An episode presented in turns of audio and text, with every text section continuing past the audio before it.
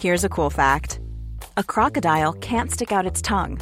Another cool fact you can get short term health insurance for a month or just under a year in some states. United Healthcare short term insurance plans are designed for people who are between jobs, coming off their parents' plan, or turning a side hustle into a full time gig. Underwritten by Golden Rule Insurance Company, they offer flexible, budget friendly coverage with access to a nationwide network of doctors and hospitals. Get more cool facts about United Healthcare short term plans at uhone.com. What's going on, everybody, and welcome to the Daily Transcendence Podcast. I'm GOD. And I'm Ray. And we're your hosts. Take a journey with us into the realms of some of humanity's most inner thoughts and theories about what lies before us and beyond the other side. Take a step back with us from the day to day heavy burdens of this constant evolving life. From awakening the collective, astrology, the spiritual divine, holistic health, shamanism, and quantum theory, to the frequencies and vibrations of our universe, history, religion, numerology, and so much more. We spend countless hours researching to bring you the breakdown of information from some of the greatest minds in these fields and even our own experiences. We're here to challenge your thoughts so that you can reshape your own minds and beliefs into ones that better serve you. We hope you enjoy the discussions about the supernatural and the ancient knowledge that we have become so fond of, and we wish to share with you so that it may also help you on your quest in this human experience we're living. Let the transcendence begin. Godspeed and share on. Like and subscribe to the Daily Transcendence on Spotify, Apple Podcasts, and many more. To show support for the show, we ask you to join us on all social media platforms, including Facebook, Instagram, Twitter, Patreon, and YouTube. There you can find more content, updates on new episodes, and more personal interactions from both Geo and I. We want to hear from you all and connect, so message us or email us at thedailytranscendence at gmail.com. As always, we entirely appreciate your support in allowing us to bring you this transmission. Happy New Year. Happy New Year, everybody. We're back. We're back. You missed us, didn't oh my you? God, different day, same shit. Ah, yeah. Two weeks felt like forever. I know. It's kind of itching a yeah, little bit, yeah, so was I. but but we weren't sitting there on the back burner. We were just we were we were getting to work, getting down. Prepping. Yeah, Prepping for 2020. Big year. exactly. We knew it was going to be a big year. And everything we do from here on out is going to affect so much more than last year. We don't know what's coming this year now. You know, we didn't know last year, but things could open up. Maybe things close down. Who knows? But, you know, we're doing a lot to build a platform and really try and get this going. So, yeah, we needed the time Yeah. off. Plus, you know, holidays. Yeah, you got to do the whole holiday thing, like kind of forced to with. It's kind of forced on society to kind of deal with it and do that. So, Yeah. Yeah. Yeah. Traditions. but you don't have to fall into them completely. No, So, but we do. Yeah, You know, even us woke folks. yeah. But that's why, no matter what, though, you still find the time. Come back to your sovereignty. Yeah, well, you know, family is important, especially in a time like right now. It's being there for people is important. Yeah, establishing those connections because there's enough dis- uh, divisiveness as it is, you know. So to to you can you can find every reason why you're different from somebody, but all you need is one really good one Right. to understand that, like, oh shit, we're together, not apart. Yeah, yeah. To to remind everybody that we're all human and on the same planet, flying like forty thousand miles an hour in space towards whatever. If we're on a round ball. Yeah. And, and now us recording this, like, it's kind of unexpected with the energies going on in society and the world and even the astrology. Like, we weren't really expecting too much. Then again, were we expecting? We weren't really uh, coming into this with everything that's now transpired Right. to happen. Yeah, yeah. It's it's funny when uh before the whole uh Capitol Hill thing happened, I watched uh, Leo King's horoscope and he had said it's going to be chaos. There's Yeah. going to be something that's out of the ordinary. It's going to be sudden. It's going to be crazy today. Yeah. I mean, he kind of pinpointed that out all, also in something in 2019, right? Yeah, yeah. Yeah. Well, it, Rising Through the Darkness was 2017. Now this is a a documentary, like a five hour documentary or like lectures from an astrologer, and he had predicted. You know the crypto, and he predicted chaos within the government and all that other stuff. So he he did a really good job, and it's once again goes back to it's really fun watching uh, all these events unfold and kind of almost expecting them. Yeah. Yeah, definitely. But you know, well, it's what we were talking about though before we even started hitting record. We were talking about, you know, how people are acting nowadays when it comes to this election, and you know we don't want to get too political, Yeah. t- you know, too deep into it, but But we also don't want to like just mask over it and act like we're ignoring it. You know, it's not that it, you don't you don't ignore it, but you also don't react to it. right, So yeah. Well, uh, people are coming off a lot of what I've noticed is they're coming off like they're, uh, you know, they're fans on a football team or even part of the football team. yeah, You know And about that color tensions- and and label. yeah, the tensions are high too, and it's it's causing it's causing people to come from this this really uh, unstable unstable point of view, like Right, yeah. you know, maybe not necessarily point of view, but like just the stance, and it's just the stance is unstable. So therefore, you're you're getting all these mixed mixed emotions, and we know what that does. And even this episode is going to go into, you know, about when we're coming from in these emotional states and what those create. Yeah, yeah, we we are going to get metaphysical, um, but it does relate to what's going on on the planet, and you know the frequency changing on the planet, um, and how that affects us. We talked about you know the field and uh, how it works. You know, talking about how astrology works, how we're affected. Like the astrology is saying big change. We had that big conjunction. We have a lot of these um, malefic placements going on where it's very, uh, you know, darkness getting revealed and and things coming up from uh, beneath the uh, you know the veil. Yeah, it's like the acid reflux of society. Yeah, yeah, it's a good one. Just regurgitate. Just uh, oh god, Yeah, yeah. spit up in my mouth. what I just can't stand though is the intentions yeah, behind people right now and and through such a crazy time mm-hmm. people are worried about what team they're on Yeah. It's just a lack of full thought process behind any sort of logic that they're supposedly coming from. well what i feel like is if now it's not like like let's say right hypothetically because mm-hmm. i'm not on either side mm-hmm. i'm for sovereignty i'm Yeah. not for i'm not going to pick a side because Yeah. neither side is to me truthful enough for me to say okay i'm i'm leaning Yeah. more so is i'm still just watching Yeah. i'm i'm like an unbiased uh you know I, i'm a neutral party just observing and let's say i picked one side and then the other side that i didn't want to get in say was actually the say better really the better pick somehow there was evidence to really know now as a neutral party because i'm neutral i'm going to be able to say you know what they're right Yeah. so I can't really be mad the fact that they won. But if I go, I'm hardcore this or I'm hardcore that, Yeah. and then that that side gets in, and now it's like I don't want to. Well, I don't want to lose. Yeah. Well, both sides have valid points and opinions and Right. a lot of things that are that are meant for good and that are good as well. It's just the bipartisan effort to bring those together. But that's where you get and you see how that's been hard to accomplish that bipartisan effort because of the fact that there's so much so many radicalized ideas on all sides of things that people are just really uh they're really just like diving headfirst into that. And it's this momentum that's been swinging and they're actually they're actually just jumping on that on that momentum and therefore it's just bringing even more of that forced flow to it. And and and, that- and that's just really what we end up seeing with that.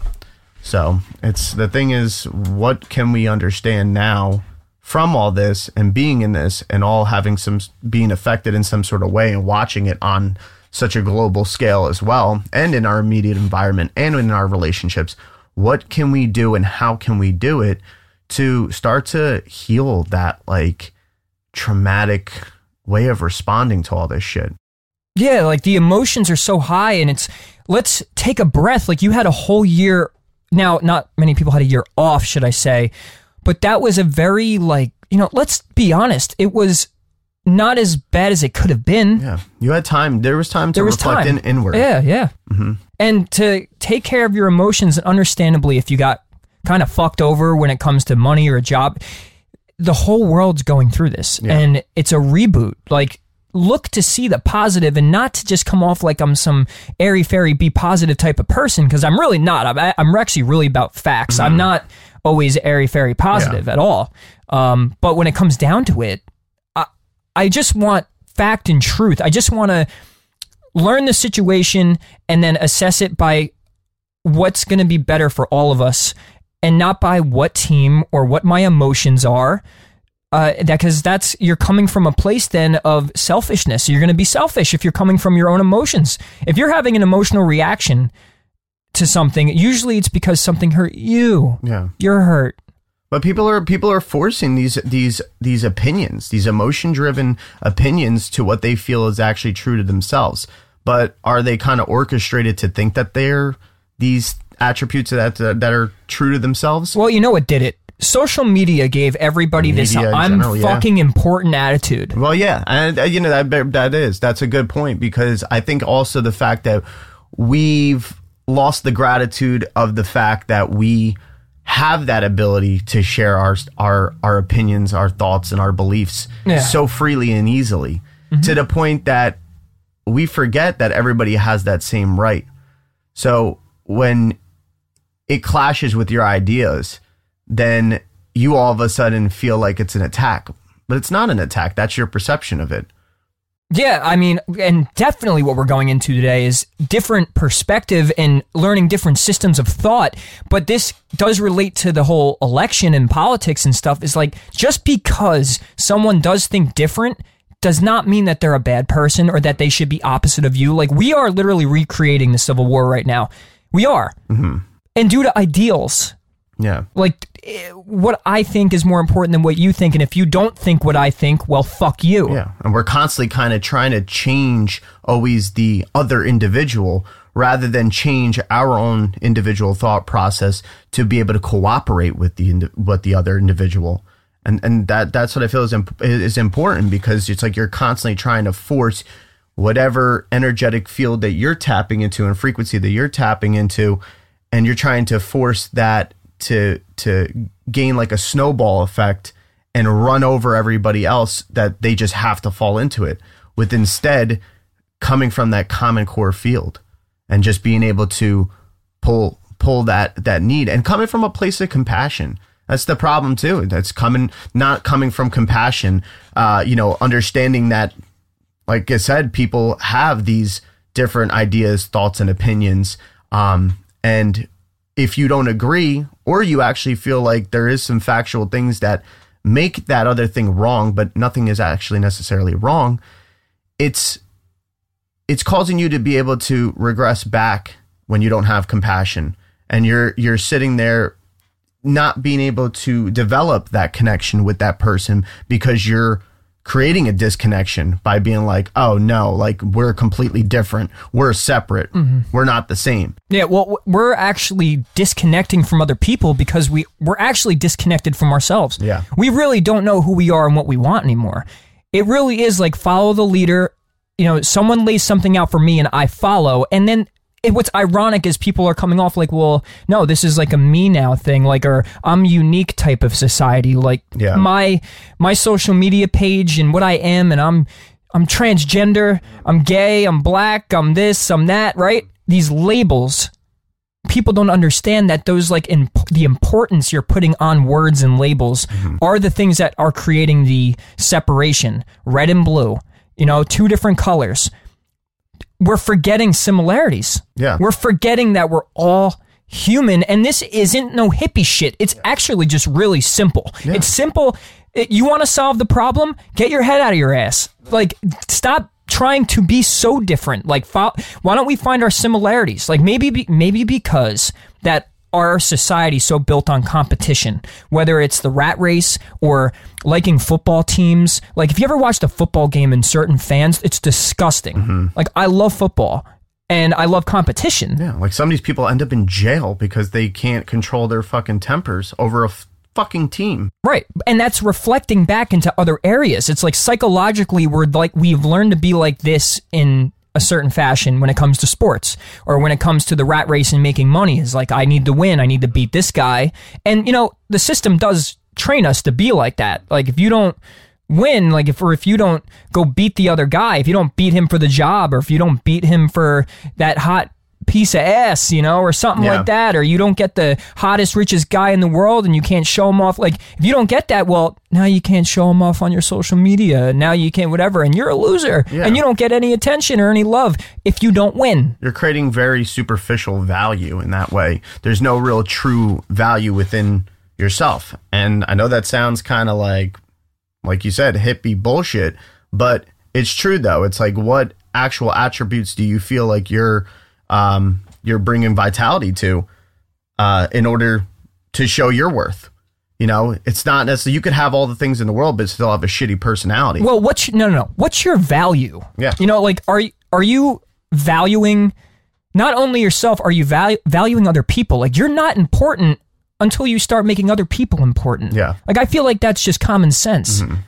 Like if it's all about you and if it's all about your team and it's all whatever. Like you ever meet someone?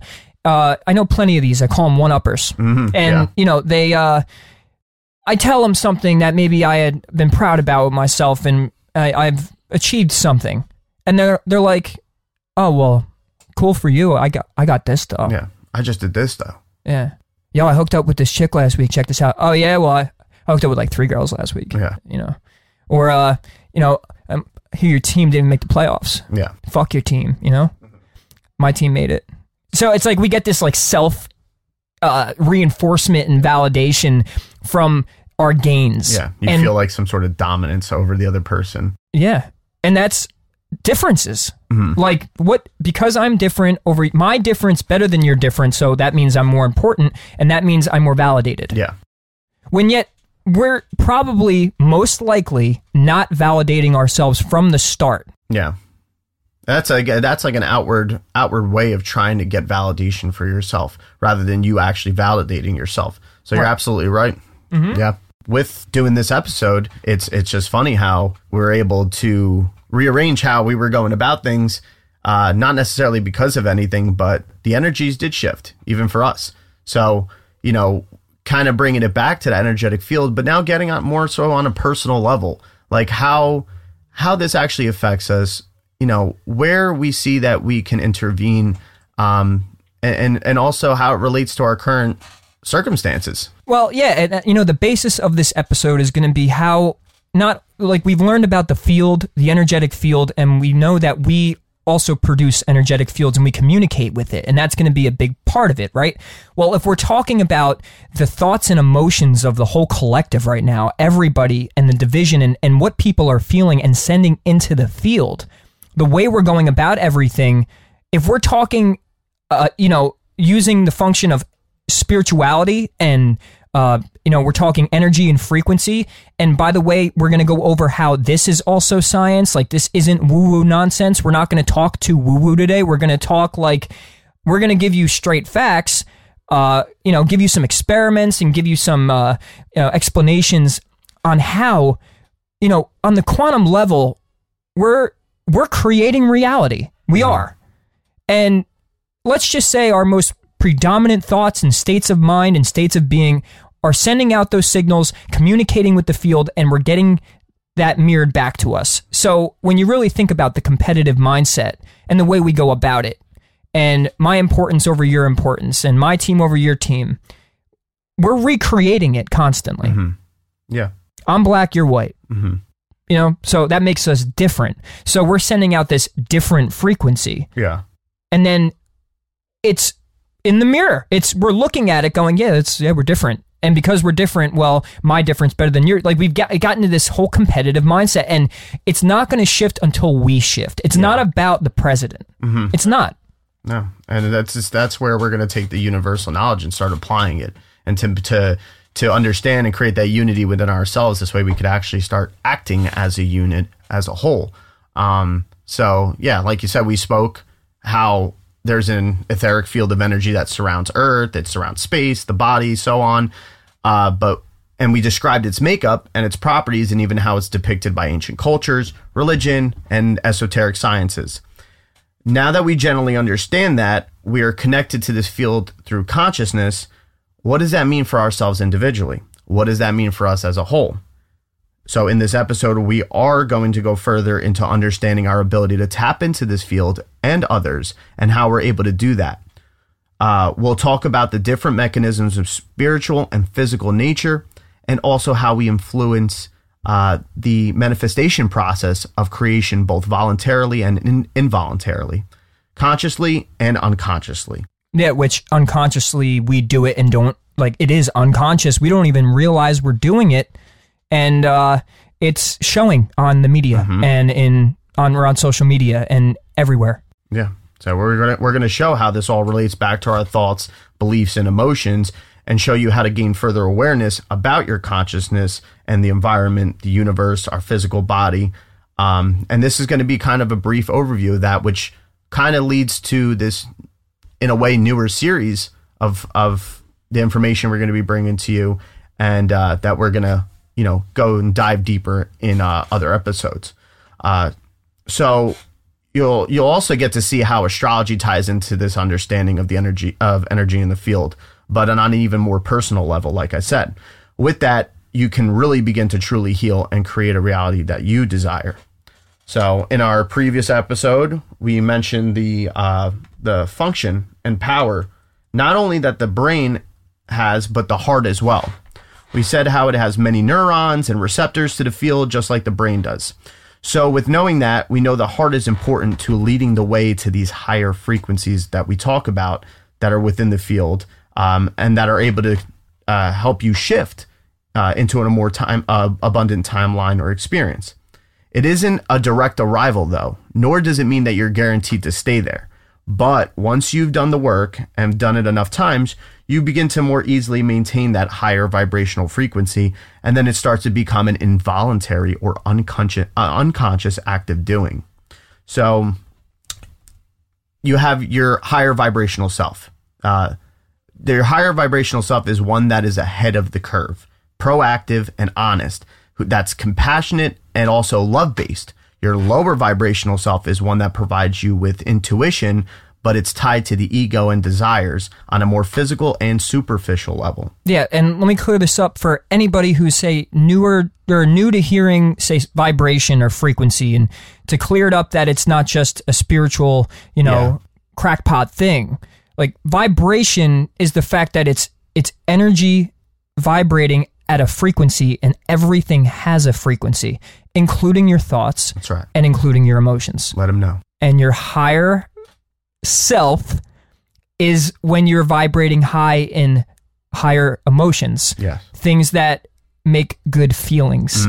Simple as that. Exactly. And that's how it relates back to the feelings. So with knowing that, the lower self then is the more react is more reactive to the curve, uh, unlike the higher self. So as an example, think about if you discovered something about someone close to you.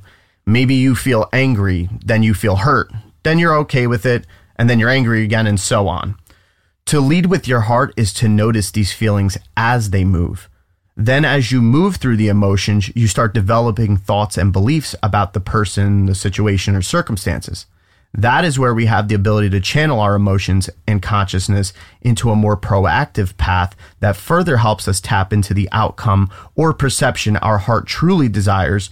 And that'll bring us more unity to our higher vibrational self, that higher state of consciousness frequency that's within the field. The heart leads the way, and if you have the mind right, use it.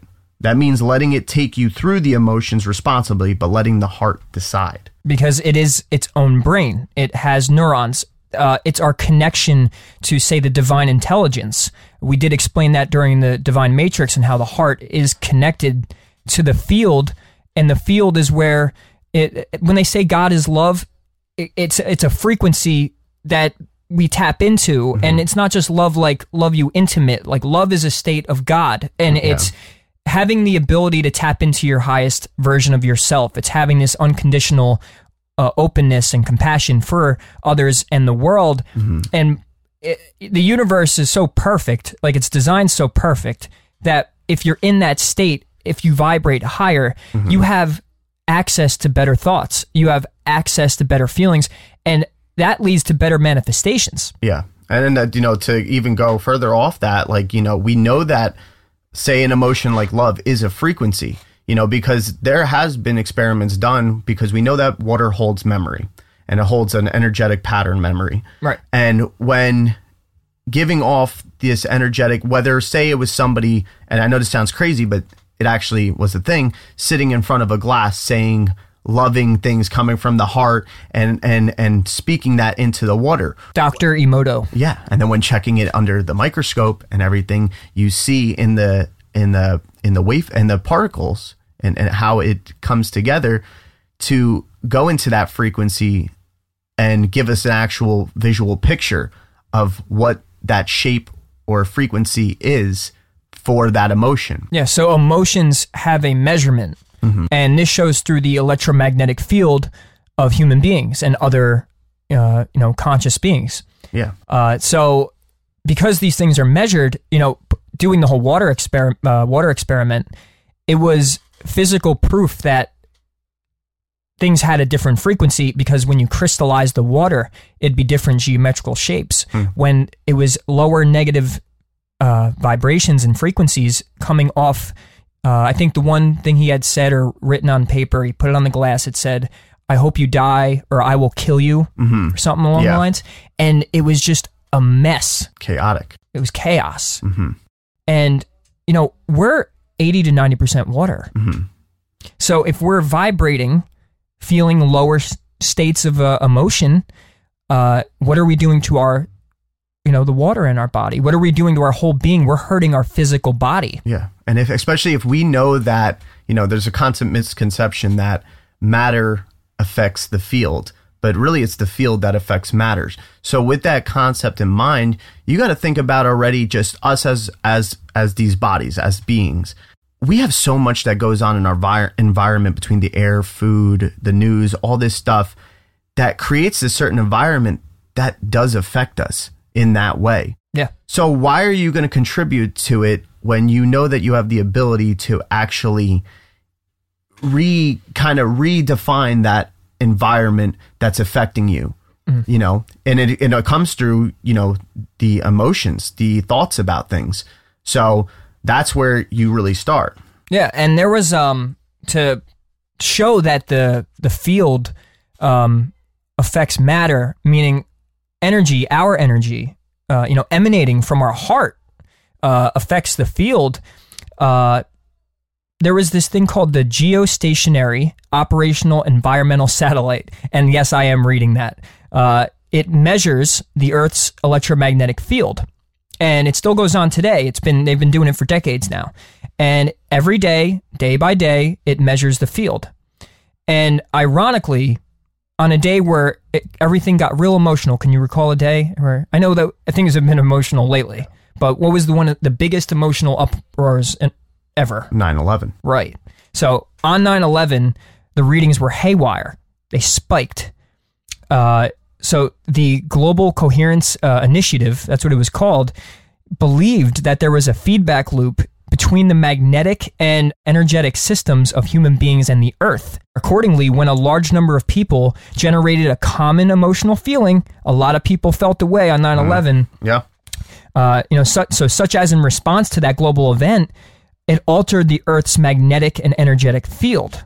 and think about the connectivity between everybody's feelings that day because how much communication was going on between everybody trying to reach out to everybody call this one call that one. Oh my god you see what's on the news? Everybody was even more connected that day. Yeah, well, also because, and we're, we'll go into this, is when you're thinking similar thoughts to people, you're actually tapping into, say, uh, like a like an information structure. Like picture, picture, just say a cloud or a hard drive, and when you're thinking and feeling a certain way, you're accessing that part of the hard drive. You're accessing that part of the field, and when people around the earth are thinking the same thoughts and feeling the same feelings, you're actually tapping into each other because you're running off the same frequency. Yeah. You're going into the same network.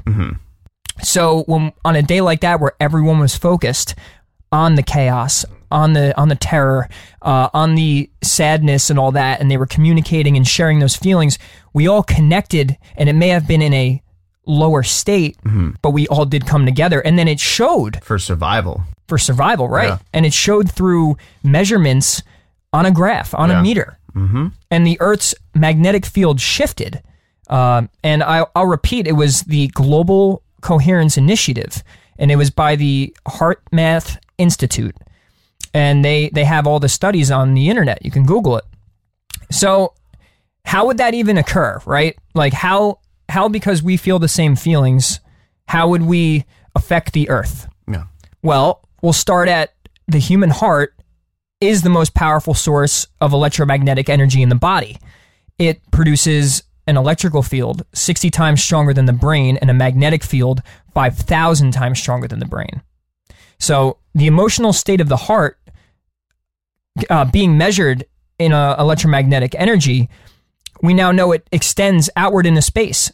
Some scientists think like a mile. Like they like we every time your heart beats, it's sending out this wall of energy, and it's Mm-hmm. you're you're communicating into the field, and you're hitting other people. You know when you walk into a room and Yeah. Someone that maybe you don't like, or they have this type of vibe, and you're like, oh, I feel a certain way. Yeah.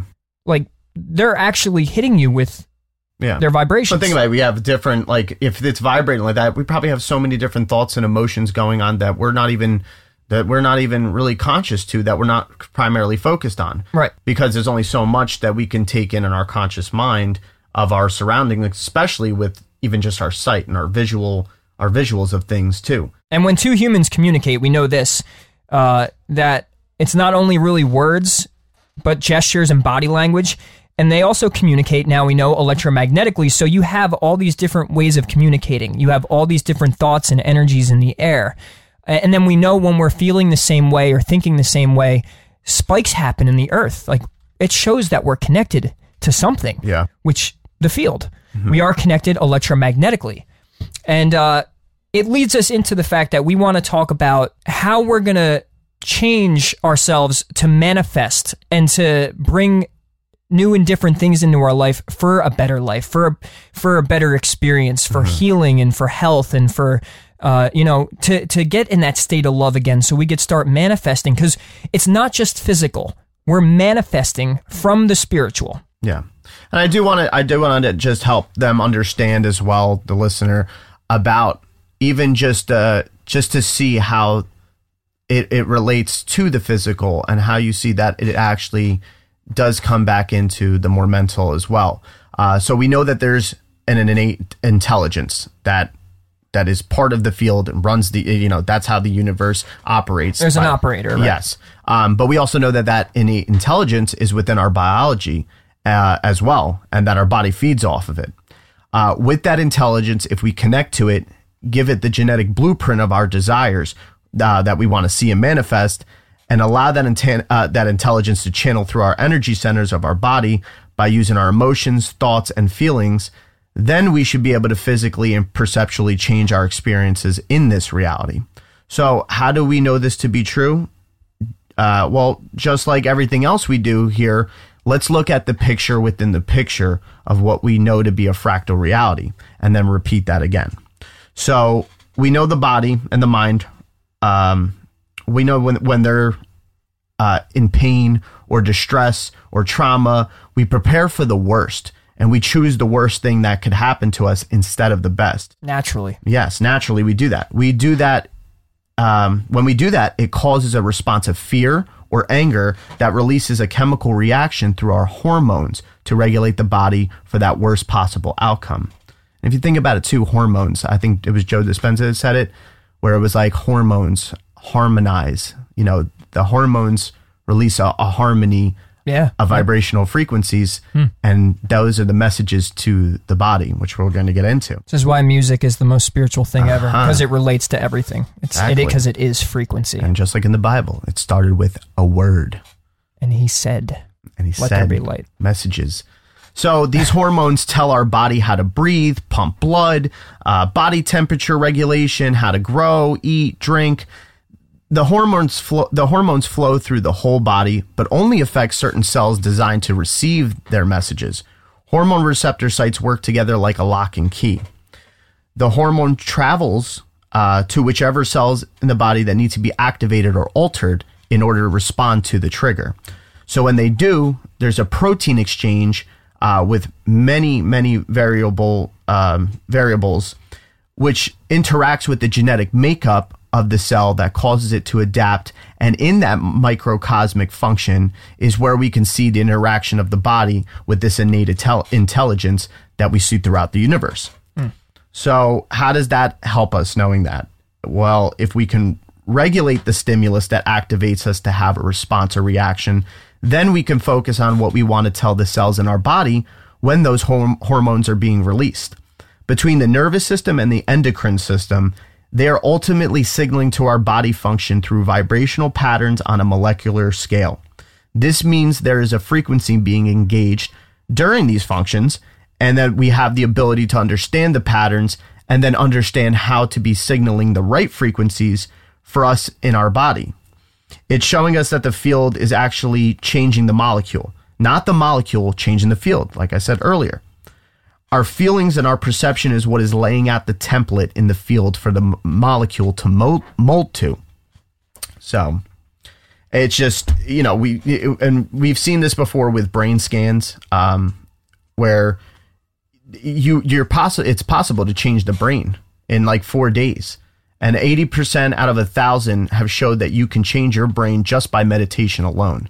Now there's a there's more to that than just meditation but anyway so the evidence is there we know that you can train your heart to work more co- coherently we see this through the heart beating out of rhythm when you're in an emotional state um, and and that causes certain suppressions on your genes so it is then affecting your genetic makeup or expression. Epigenetics. Exactly. Above. Epi Yes. means above, and that means your environment is actually affecting your genetics Yeah. and your body. And your genome expression is basically what kind of gives you a lot of characteristics in many ways, whether it's just even how an organ is, you know, um, uh, regenerating as Yes, well. Studies do find now that it's 25% from your mother, 25% from your father, 50% from your environment. So ultimately, uh, this is changing how you develop and grow grow on a cellular level.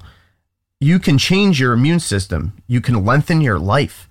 But that's not even the amazing part about it. The amazing thing about it is that we all have the ability to do this. And that's what we want to talk about. We want to get into with everybody because, um, you know, yeah, if you understand it on the physical level, then you also are able to see how it occurs through your thoughts and emotions as well and to change like those certain outcomes of what you experience. Right. So, foundationally, understanding how the field works, how frequency and vibration are so important because that's how the field's talking. So, that means that's how you're talking to the field. And since everything else is the field, well, it's how you're talking to everything else. So, the emotions and thoughts coming off of you and your states of mind, it's not just in your head, Yeah.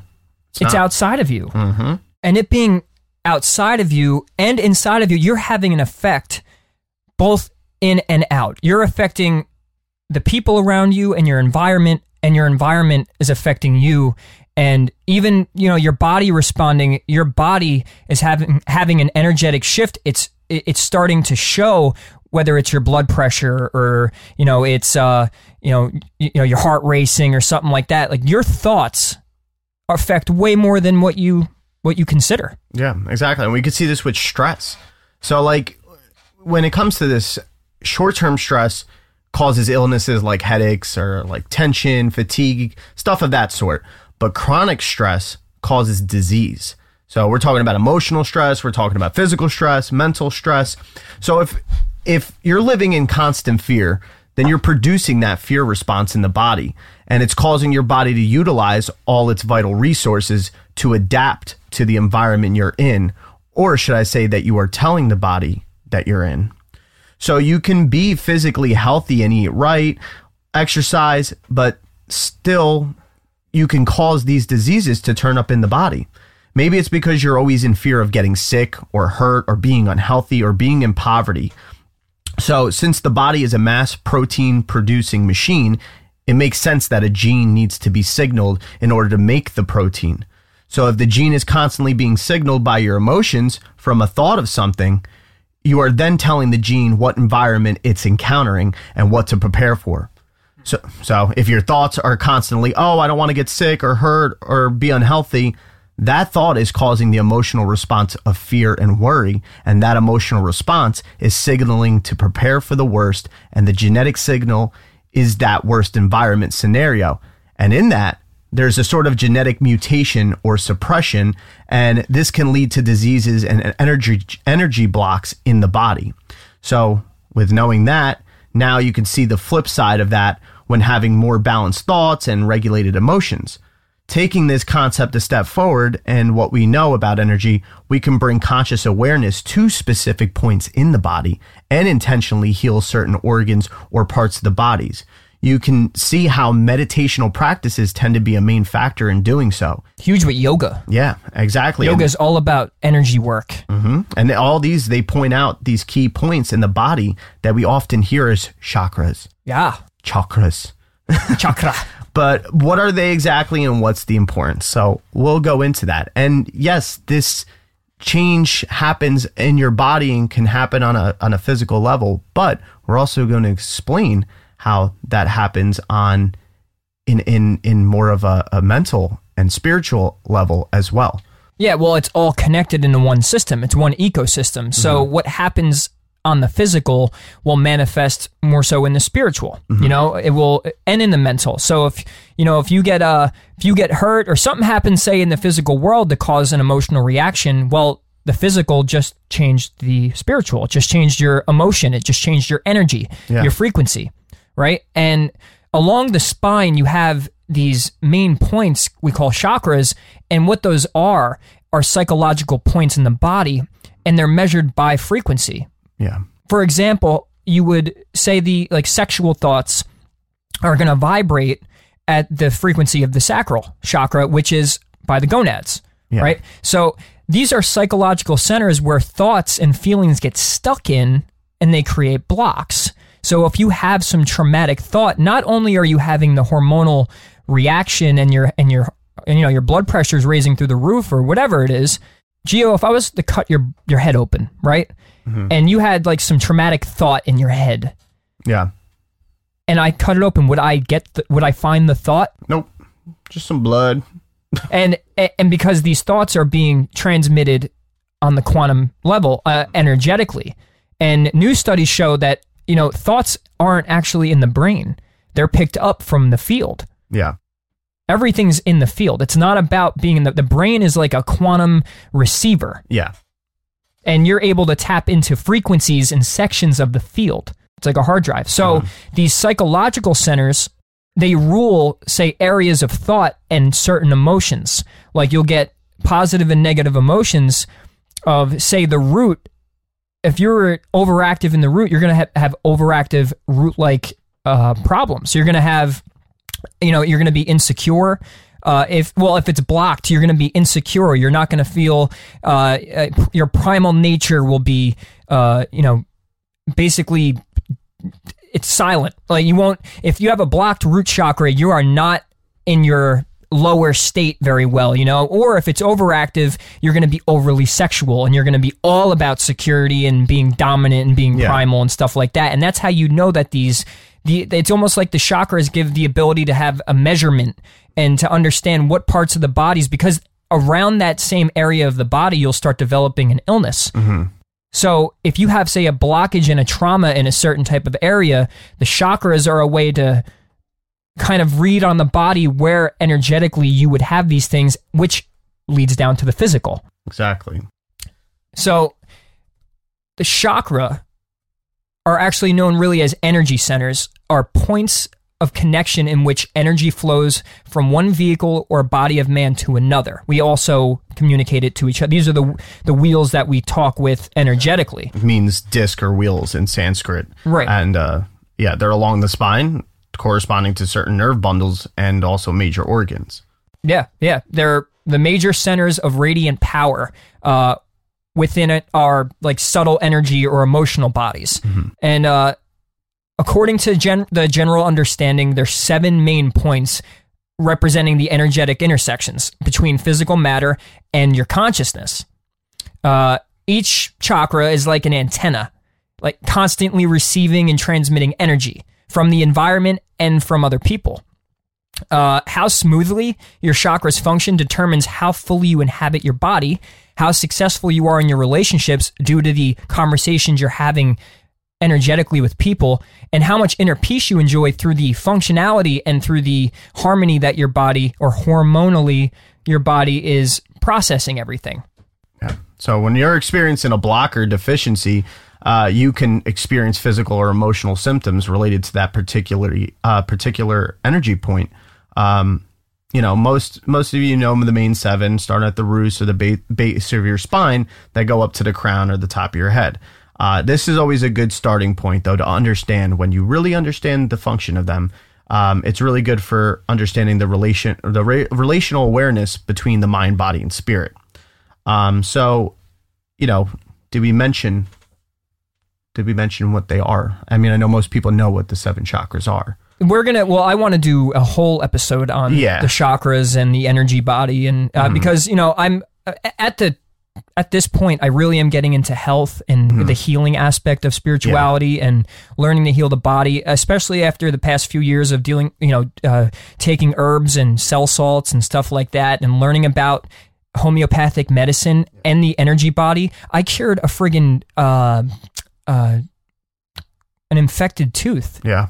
through homeopathic met like just understanding what certain minerals and things to do energetically i mean even things like yoga and reiki and stuff like that show to be they proven to be you know efficient And this is important, so we so we don't necessarily need to constantly go to pharmaceutical uh, measures. You know that sometimes don't have their benefits. I know there's a time and place for it, but there's also ways that you know. Also, it's it can be very costly and expensive and traumatic and invasive as well. So there's a way also to be able to maintain this holistic way of of taking care of your body as well. right and well so why it would be important to connect the spiritual to the physical and learn about your chakras and your energy body is because the things in your energy body coming along say more so many of the new age beliefs and my beliefs according just because from experience is if you have a trauma or a blockage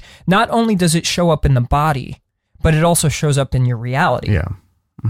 you know, if you have, say, a fear of, uh, I've met women who have a fear of sex because they had some kind of trauma mm-hmm. happen with sex, right? Yeah. Well, I could see them manifest the same guys mm-hmm. that give them the trauma. And Yeah. because it's stuck in the body, and it's constantly triggering it and it's that constant cycle back well, the energy's trapped in the body. yeah and that frequency is emanating from that. Mm-hmm. So to learn to clear your energy body is actually clearing up your life. yeah It's clearing up the things you're manifesting. So it's important to know about your energy body, how it works. It's really there. Like right now, we don't have instruments to really measure the actual chakras, but we do have electromagnetic Yeah. instrumentation, right?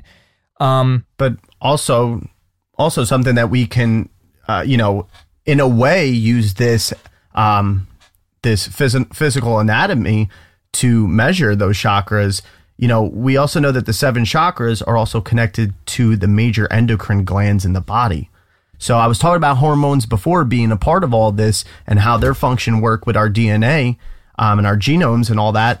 So this is how you could even see how the endocrine glands are connected to these energy points. well, there's a lot of activity going on in the These- endocrine. yeah, there's that's the main centers Yeah. physically in the body, saying, sending the creating- message. sending the messages, right? And like say we do have, you know, there's a chakra called the solar plexus, Mm-hmm. right? But in in actual medical school, they teach you that there is a solar Yeah. Plexus. It's a bundle of nerves, Yes. crisscrossing in your stomach, and that's when you get your butterflies or you get nervous on a date or you know this or that. Yeah. And Yeah. the nervous system and the endocrine system is what's sending those messages to be able to respond to what kind of environment you're in. Right. So a chakra would be any location where two or more nadis or subtle channels in which energy flows cross. They're junctions of vibrant energy, our chi, our prana. Uh, and actually, many of the smaller chakras, because there's many more. These are the Yeah. seven main ones. The smaller ones are what you would see used in acupuncture. That's where they're putting those needles. They know the nodes of the energy body. And that's why, you know, when people go and they, they can go for emotional blockages, it's not just say physical, like they have a bad leg or bad knee or, well, it's something along the body where they're acupuncture's for healing energy. It's releasing those those channels and un, unblocking those those more specific uh, channels and nerve endings. Right. And you could think of the effect as kind of like a telephone exchange. You know, like with many wires, and the wires are the nadis, that you as you'd call it, the subtle the energy. operator changing. Please hold. Right, right, right, and and coming coming in, going out, and com- constantly communicating, and co- like and sometimes you'll get your occasional uh, uh, telemarketer, you know, gets Yeah. in there and is pissing you off, won't go away. I Uh, thought I unsubscribe to this shit. You can compare the chakra system even to like the internet, like every part of the web connecting directly to every other part, so everything's connected energetically, and it kind of sounds like something, doesn't it? Yeah. We made a whole episode about how the field is basically a giant nervous system. Seven and eight. Check them out if you haven't already. Yep. This this this ties this all together. Yep. And uh, the word chakra is it's actually a bit misleading because it's usually translated as wheel. Uh, however, a wheel can only kind of it can go forward and backwards.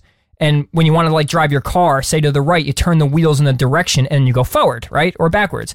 In fact, each chakra is more like like a multi-dimensional ball of radiant energy. It's like a vortex uh, or an energetic torus field. And what that means is it's like it- it's movement takes place on a circular donut like axis in like a twisting motion. And you know, each chakra it- that's to the area it's in, it's that's where you're communicating. Like a lot of people probably communicate via root chakra due to sexual Yeah. and sacral due to sexual attraction. They're feeling those energies are vibrating, those chakras turn on. And if someone's really attracted, you're getting the energy exchange, and that's where you get that turned on feeling. The energy's turning on. Yeah. Um, and they're they're conduits, so that they conduct and transform subtle energy into ma- material form. So bringing the energy into material, bringing it into the nervous system. Yeah. So I'm going into yeah, it, it's and it shows this. We see it actually happen within our body. Like I mentioned, the glands. You know, starting uh, from the crown to the root, um, the glands that would be associated would be starting at the crown, like I said, pineal gland, the pituitary gland, the thyroid, the thymus, the pancreas, the ovaries and testes, and then the adrenal glands, being which are the root. So now, knowing how hormones change our genetic signals and how we evolve, we can see how the, chak- the chakra energy points are not just some sort of spiritual Vedic teaching only. Um, energetic blocks, imbalances, and energy sabotaging habits they prevent us from accessing our full vitality on an everyday basis, and this leads us to feel exhausted, scattered, dull, and uh, even ill. Yeah, well, because some can be blocked, some can be like think of it as a dis- it's energy's being dispersed, and it has to be dispersed in a balanced. And you got to run like if picture you have a house and you're running all the power to the living room, Yeah. and you're not getting any power in the bedroom. Mm-hmm. You're not going to be able to turn on the TV, enjoy yourself in your own bed. You got to go to the the one room. Mm-hmm. Your body's kind of like that house, and it's like you're trying to send each room an equal amount of energy. Yeah. And if you don't do that, the house doesn't function properly. Not everything's happy in the house. Yeah. So you got a base. Say you got a basement, and you got the sump pump and the pipes, and your pipes are blocked up. You know, towards the top of top of the house, not where the basement is. So when it's mm-hmm. trying to pump that water out, it's getting blocked and it's flowing back down to that energy point, and it's creating an overflow right there in the basement. Shit everywhere. Yeah.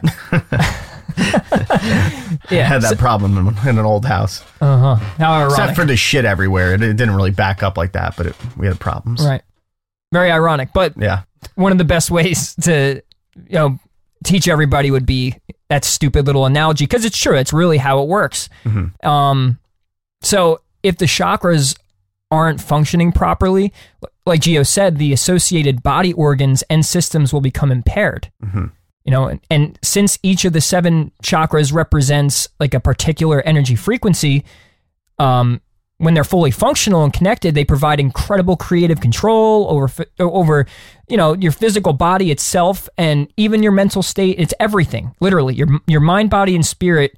It's like the signature of all that and the proper function, the functionality of every aspect of you is coming from that energy body.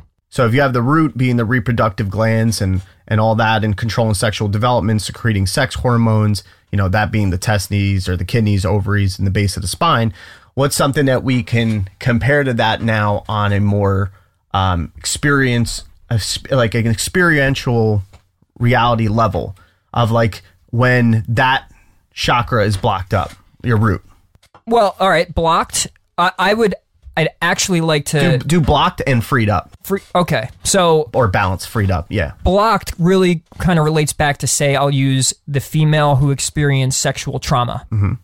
And because she had that sexual trauma, she now has a fear mm-hmm. and she has that energy blocked in there. It actually stays rooted in there. If you're still feeling, because basically it, it- you would think of it like the energy's down in the genital area, right? Mm-hmm. But actually, the energetic flow through your chakras is largely determined by your mental state. Hmm. So holding fears and misconceptions in your consciousness impedes and reverses the flow of energy, Exactly. right? So that's going to create not only the hormonal aspect, like you're going to your anytime say a guy tries to make a move on you, you're going to have your cortisol is going to shoot through the roof. And that's like that outward. You could see that outward expression there. Yeah. And more on the body level is because if maybe if you are in that fear and in that chakra and that energy point, you know, the other thing is not being able to secrete those normal sexual hormones that you need oh. in order to have. Dried up. Yeah. You know? Sorry. Sorry, ladies. All right. So we get the picture with that one. But now moving on to the sacral. That's with the adrenal glands. Let's attack the guys on this one. Yes. All right. So the sacral chakra, the adrenal glands. Um, this regulates the immune system. We know metabolism, and it's the fight or flight. You know, considered with the va- the vagus nerve, uh, your bladder, your prostate, uh, also ovaries. It could be the kidneys as well, gallbladder, bowel, and your spleen. So let's talk about a blockage there, and then freeing it up. What it's like. I would say this time I because I've been waiting to use this example. And I'm gonna I'm gonna go overactive. We Mm-hmm. Did the block because that was easy for the woman Sure, because there we go. right. So because guys could do something by the way very overactively In excess. in excess. I think we all know that. Yeah, You know, RedTube, Pornhub. it's a good one. I'm, I'm no, don't, I don't mean the actual site. I just meant this is a good one to No, go. no, no, you. I know what you mean. I swear to God, I'm not in the sacral Uh huh. So all the time. Well, so if a guy has a lot of sexual thoughts, he's going to be coming from his lower nature. Now, that's towards the bottom of the body. And in the, the Vedic teaching, towards the bottom of the body is hell, meaning it's a lower state of vibration. You're, you're living more from the primal and animalistic nature. It's more connected to the physical earth. Yes, you're mm-hmm. more towards the nature, ground, yeah. right? Mm-hmm. So because of that, if I'm thinking constant sexual thoughts and constantly jerking off, mm-hmm. and I'm constantly focused on just the sexual aspects of things, well, I'm activating that chakra, Yeah. meaning I'm thinking those thoughts and I'm using those hormones, right? That's turned on. So when you do something excessively, it becomes imbalanced. So what happens after that? Well, you're going to experience lack of creativity. Um, a lot of, and because you're using a lot of that energy, it has to take energy from other sources. So now it's going to be siphoning from the root. Yeah. So you're actually going to become feminized, which a lot of these guys really are. They they mask it with working out and talking tough, but really at the end of the day, they're emotional. They overreact. Yeah. They're territorial. They can't keep their shit straight. You know, they they're very insecure. Yeah. They're not confident. And what's all that? That's your root chakra. So this overactive sacral of constantly living into the you know f- the artificial creating a baby thing because your body thinks, oh, we're creating a baby. Got to, you know, uh, it's you're literally using this energy, is what I'm saying. You hear that, fellas? All right, a lot of guys that do go to the gym, right? They they pump and test. Yeah. Now they're artificially getting test. Well, you wonder why you're not making enough testosterone to build your muscle naturally. Well, you're jerking off all fucking day. Seventy five percent of your hormones of your testosterone comes from your ball sack. Mm-hmm. What happens when you're constantly releasing those minerals and and all those hormones? You're not. You get- are gonna go fucking bald and be a roid head and have tiny nuts and you know and then they what's crazy is it's like a loop right they get caught in the cycle so the only way to become more manly still is actually to fuck more girls and to to, to jerk off and Yeah. be this uh, uh, artificially masculine person Yeah. Absolutely. Uh, that's the thing you could see. Like they're not given the time for that absorption absorption of these hormones to happen and to react with their DNA. So therefore they're signaling in their DNA this certain reaction and it's putting them in an environment of like of, of stress, if anything, which causes that cortisol levels being raised, causes causes that baldness to happen and all that, and this incomplete feeling and messes with your sleep, and just the list could go on. Well, one key word is imbalanced. yeah, imbalance. You're overusing something. You know, it could be anything. For example, let's go to more of a soft subject instead of talking about balls. Mm-hmm, we'll talk about the heart. So let's say my heart chakra's turned on, and what's the vibrations and, and feelings and frequencies of the heart? What do we think? Well, we think compassion. Mm-hmm. We think, you know, feeling for people, loving people. Well, if I have an overactive heart chakra, I'm gonna I'm gonna be siphoning energy from my lower chakras. Now I'm gonna have no balls, and I'm gonna be constantly letting people walk all Yeah, over me. exactly. I'm gonna be overly emotional. Be gullible, like shit like that. Yeah, yeah, or throat chakra. Mm-hmm. You know, throat chakra turns on. Well, what that is is you're gonna uh, develop where you can't shut the fuck up. We'll go. We'll, we'll go. We'll go there. Alright. We'll, we'll go there. We'll go there. Well, with you, the you over, you're overly speaking on things, Yeah. and you're very pushy with your uh, your opinions, and so that's how you would know. So you look at yourself or another human being, and you go, "What are their imbalances?" Yeah. Oh, those are their imbalances. If you're real honest with yourself, oh, those are your. That's what we got. Okay, I jerk off too much. Well, how do I rebalance that? And when you figure it out, mm-hmm. you now you start rebalancing yourself on the energetic level because we all know now that the field or the energy manifests the physical. So if spiritually you're starting out imbalanced, the physical would manifest into imbalance. Yeah. But if you learn how to balance the spiritual, the, the physical fixes itself. There you go. Exactly. It's a result. Mm-hmm. You know, the physical is always a result of the spiritual. That's the secret. Yeah. And it's um, really important to find that find that balance. And it also what's great about it is it brings just brings you to more self awareness. I feel like the more self awareness you have, as long as you're not too absorbed in your self awareness, you know, anything anything has to be in balance, like we always say. But you, you really you really get to better be in the driver's seat of your life. Well, Um, you, yeah. Well, you know what? You're becoming more aware of every aspect of yourself, Mm-hmm. and th- and these seven energy centers are every aspect of you as a human being and as a spiritual being. Yeah. So by understanding and using the physical, say not as to define yourself emotionally or spiritually, but using the physical to understand what you are spiritually Exactly. and what you're not. Mm-hmm. There you go. You And- can actually see.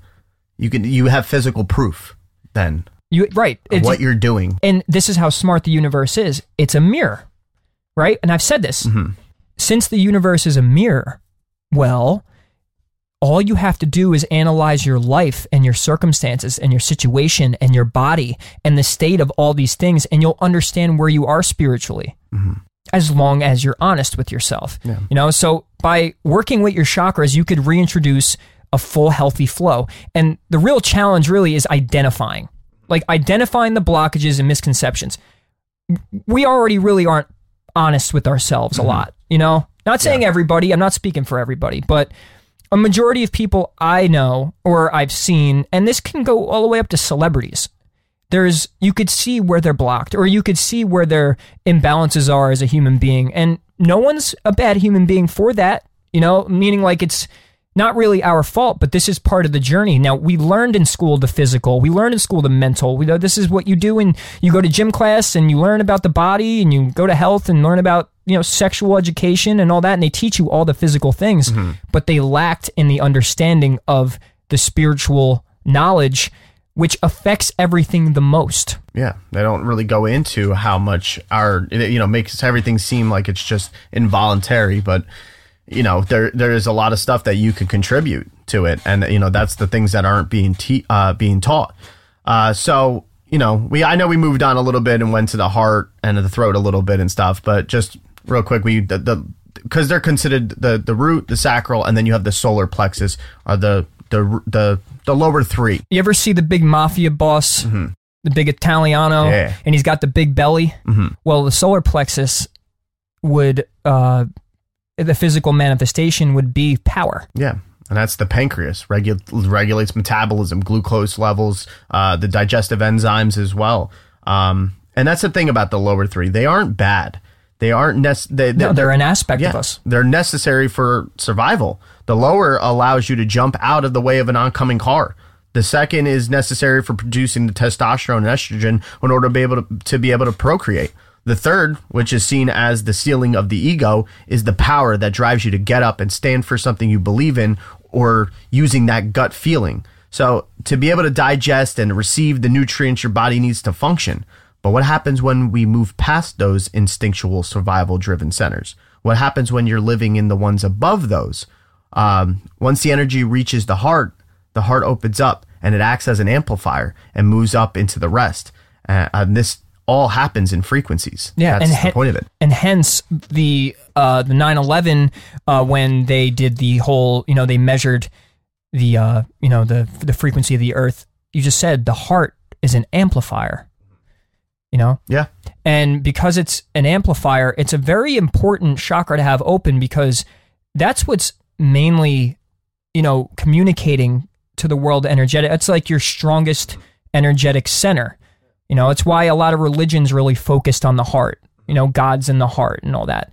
And because it's our divine connection, it's our it's our ability to tap into the divine knowledge of the universe when we live from the heart. When you live from the heart, any decision's easy. yeah. And think about it, think about it this way. So we talk about the solar plexus and the heart being an amplifier. You know, what if you have a hard time giving speeches in front of people and all that stuff, and you go and you ch- check out the awareness of your solar plexus? You know, you would think like, oh, throat chakra. Well, yeah, but you look at all the other ones as well too and you see and then say you get that imbalance you're able to drive that power up into your heart chakra that allows you to come from a place of passion and therefore is expressed out to your throat chakra Yeah. you know and it's it, there's a lot of emotional process in that and practice as well um, but that's just you know kind of an example so i mean we went into the heart you know the heart being you know when associated with a gland would be the thymus and that regulates body temperature, heart rate, your immune system, uh, the nervous system as well, and that's like you know heart and lungs. Um, and then we said about the th- uh, the throat being the thyroid. We even know in astrology Taurus, Taurus to be also a thing of the thyroid as well, the throat, the vocal cords. Um, that also helps with me- metabolic rate, um, controlling the heart, and the muscles, and even digestive functions as well. Um, so you know, we kind of gave an example for the heart and the throat as well. But the next thing, and we always hear these a lot too, um, is also the third eye. This is a big one. Third and eye I think and the crown. Let's just talk about those two. let me just say that a lot of people claim to focusing on opening the third eye.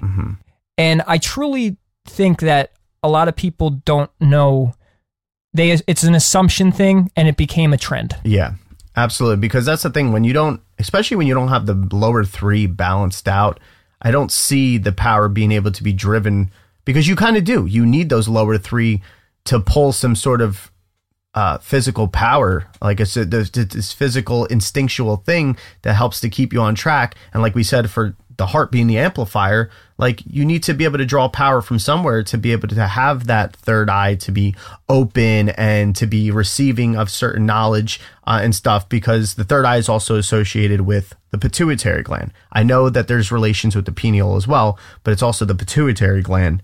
Um, and we know that produces hormones and governs functions of all the other five glands. So, you know, this affects the body chemistry. So, like I said, you kind of need the other ones too if you want your third eye to be functioning in a correct manner. Yeah. Yeah, it's it's not like cuz well, I think what it is is they take the third eye concept and they go, "Oh, my third eye is open, so I'm woke." Mm-hmm. Right? And not the woke in say spiritual terms like I'm woke like I I saw a few police brutality videos, I watched the media, know they're corrupt, I'm woke. And to immediately assume that and to not have the rest of yourself put together is dangerous because i- i- one you're actually stunting your growth. Yeah. You're solidifying a belief system that you didn't really regulate to No, or right. check out Yeah. fully.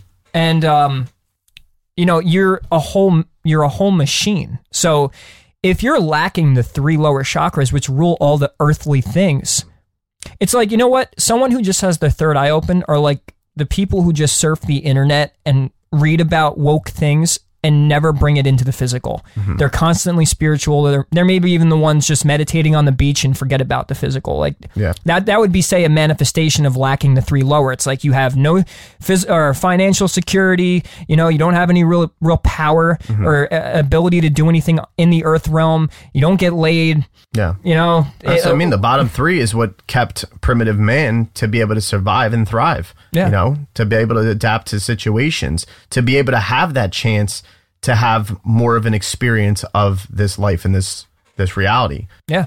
So it's very very important. So you could see then, you know, the fact is, is you know, um, the frequency and field affect the actual physical things, and there are conduits. There are things that bring the spiritual into the physical, and it does go both ways. But why we focus on this is because people have lost sight or never even have learned the fact that the spiritual affects the physical.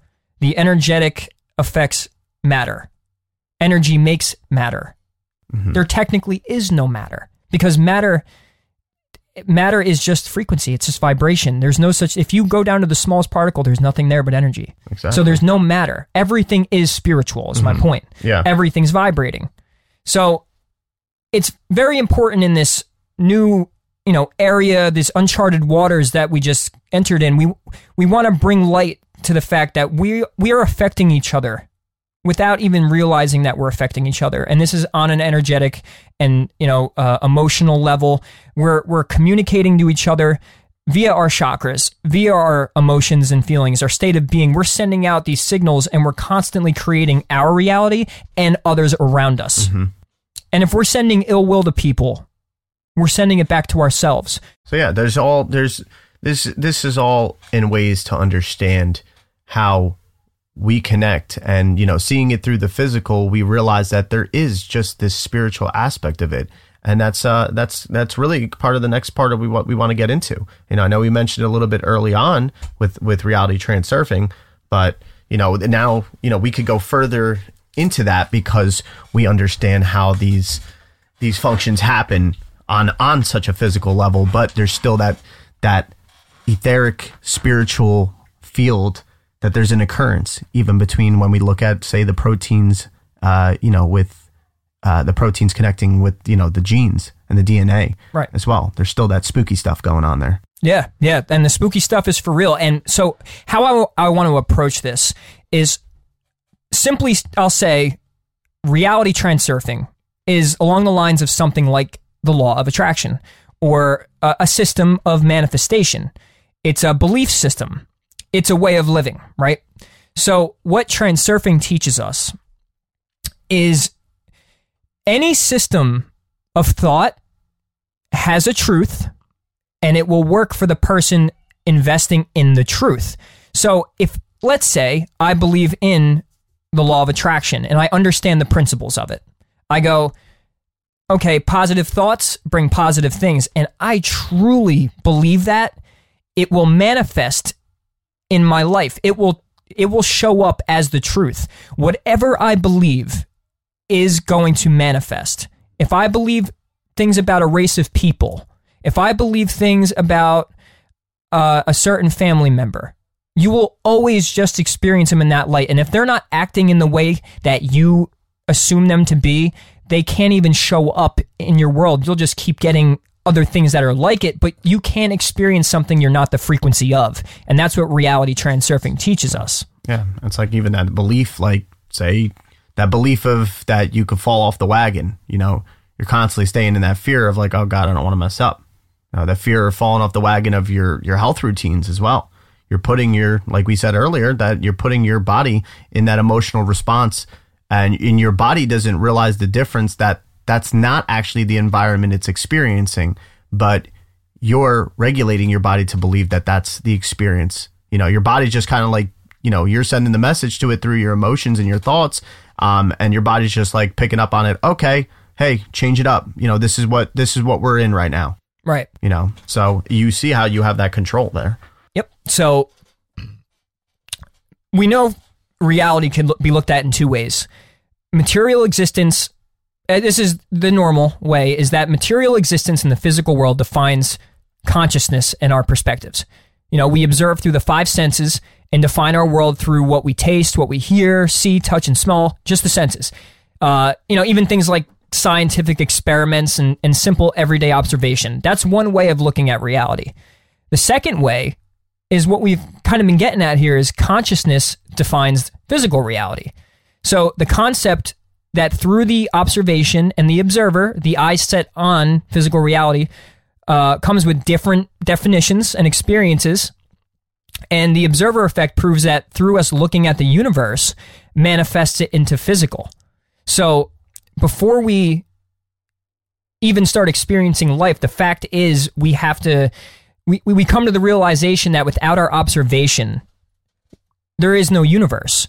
We collapse the waveform, the inf- infinite vibration. With our minds, we collapse it into the particle.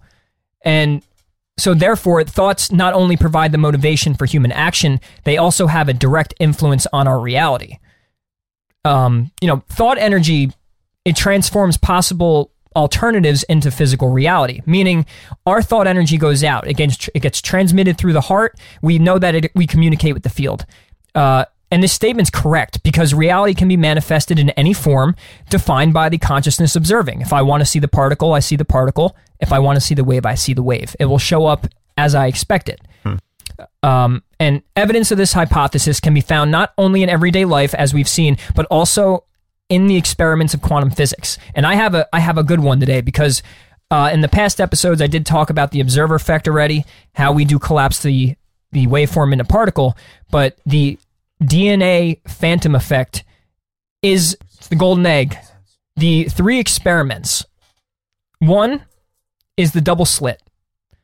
And in this section, I'm going to read from an article. It's from Science Magazine, and it elaborates on the outcome of the double slit. And it says physicists have long known that a quantum of light or photon will behave like a particle or a wave, depending on how they measure it. Now, by bouncing photons off satellites, a team has confirmed that an observer can make that decision even after a photon has made its way almost completely through the experiment, seemingly well past the point at which it would become either a wave or a particle. So it was never really defined. It mm-hmm. showed up as a wave, it showed up as a particle. And what they proved with it is the observer had the effect. Yeah we were the reason why it showed up. Mm-hmm. So without us setting eyes upon something, it does not exist. It is infinite waveform. The second, and you had mentioned this in the last episode, quantum entanglement. Mm-hmm. Quantum entanglement has proven time and time, uh, again over the years, when researchers create two entangled particles and independently measure their properties, they find that the outcome of one measurement influences the observed properties of the other particle, even though the individual objects may be spatially separated. So, in English, I have a particle, I entangle them, and then I send this particle over to California, and I'm here in New Jersey. And whatever I do to the particle in New Jersey happens to the particle in California instantly. Mm-hmm. Yeah. There's no space. It's like there's no space in between them. So, proving that space is nothing but an illusion.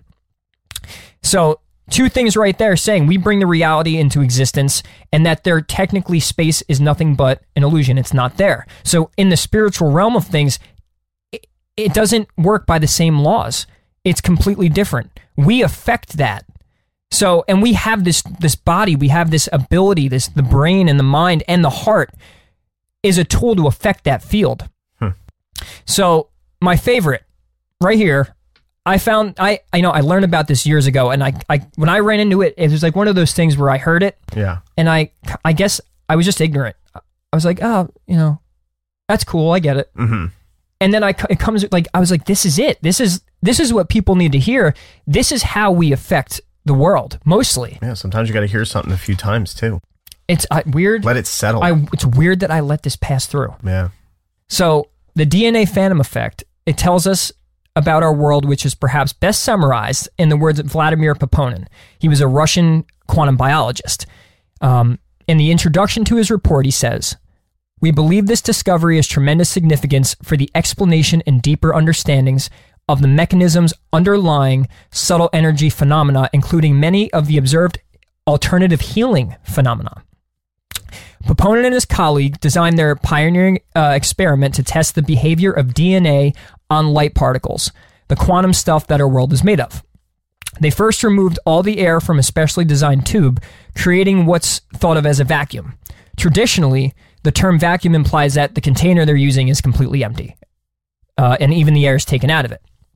Uh, the scientists knew that something remained inside. It was photons.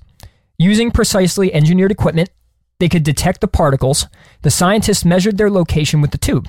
They wanted to see if the particles of light were scattered everywhere, clinging to the side of the glass, or perhaps clustered in a pile at the bottom of the container. What they first came, uh, what they found first came as no surprise. The photons were distributed in a way that was completely unordered. In other words, the particles were everywhere inside the container, which is precisely what Poponin and his team expected. This is the fun part. In the next part of the experiment, samples of human DNA were placed inside the closed tube with the photon. So now DNA in the vacuum with the photons. In the presence of the DNA, the particles of light did something that no one anticipated. Rather than the scattered pattern that the team had seen before, the particles arranged themselves differently in the presence of the living material. The DNA was clearly having a direct influence on the photons, as if shaping them into regular patterns through an invisible force. This is important, since there's absolutely nothing in the tenets of conventional physics at that particular point that would allow for that effect. Now we obviously know about it. Uh, so, yet in this controlled environment, DNA, the substance that composes us, was observed and documented to have a direct effect on the quantum stuff that our world is made of. The next surprise came when the DNA was removed from the container. There was every reason for the scientists involved to believe that the particles of light would return to their original scattered state uh, through the tube. But instead, the scientists uh, witnessed a very different occurrence. The photo, uh, the photons remained ordered, just as if the DNA was still in the tube. In his own words, Poponin described the light as behaving surprisingly and counterintuitively. After checking the instruments and the results, Poponin and his colleagues were faced with the task of finding an explanation for what they just observed. With the DNA removed from the tube, uh, what was affecting the particles of light? Did the DNA leave something behind, a residual force that lingered after the physical material was removed? Or was even more mysterious phenomena at work? Well, the the DNA and the light particles still connected in some way and on some level uh, that we just don't recognize. And even though they were physically separated and no longer in the same tube. So here's the summary of why this is so important. This is important for a number of reasons, really. Perhaps the most obvious is that it clearly shows us a direct relationship between the DNA and the energy that is that our world is made of. Of the many conclusions that we may draw from this powerful demonstration, two are certain. A type of energy exists that has previously gone unrecognized.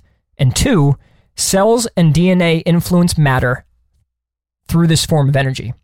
The intelligence in DNA leaves a footprint in light particles. Well, pro and photons, And what's photon particles. Are quantum particles? Everything that we observe is through light. So therefore, that innate intelligence that we speak about that's it within our DNA connects with that to be able to create that molding like we said that the environment molds around matter. Matter right, doesn't right. change That's the why this is so important, right? so wild. Mm-hmm.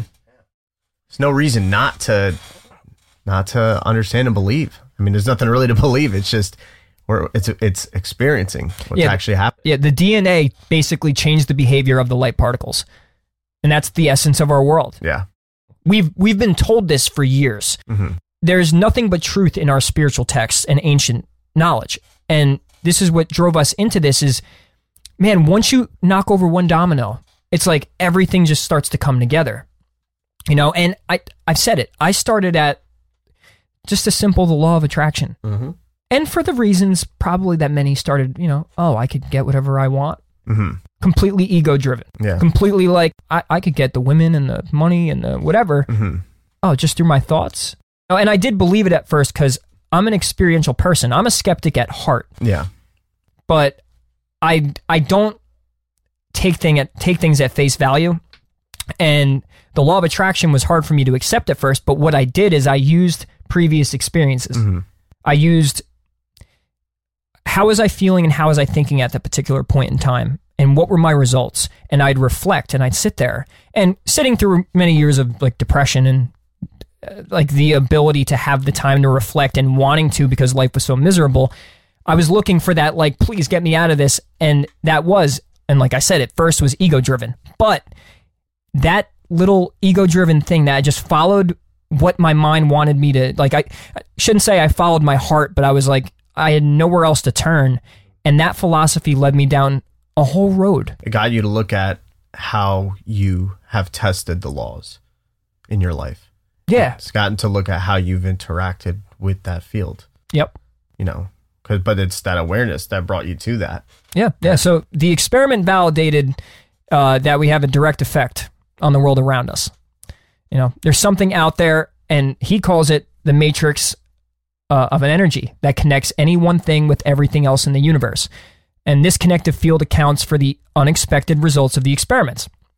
Uh, so the DNA in our bodies gives us access to the energy that connects our universe, and our emotion is the key to tapping into the field.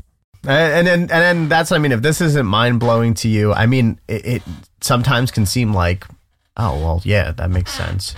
But when you grasp the reality of it, and that's where coming in on that spiritual level, but obviously you don't have to go crazy. Like, like we said, we're not woo woo, but No, when you look at it, you see from that it. there is a woo woo. There is something still, no matter what, that you can't deny that is always going to be mysterious. Let's just break it. Let's get real. Can we get real get for a second? Let's get Let's fucking veal. real.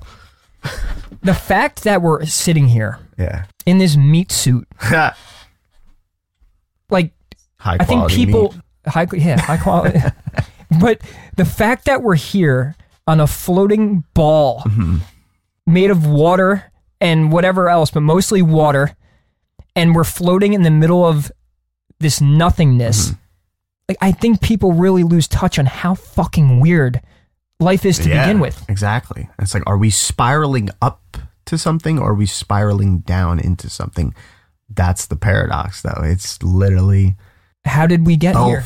Where were you before this? Where are you going after? And I know those are set, like, obviously, we really have all thought of those things. Mm-hmm. But when it comes to learning information like this, why are you surprised? Yeah.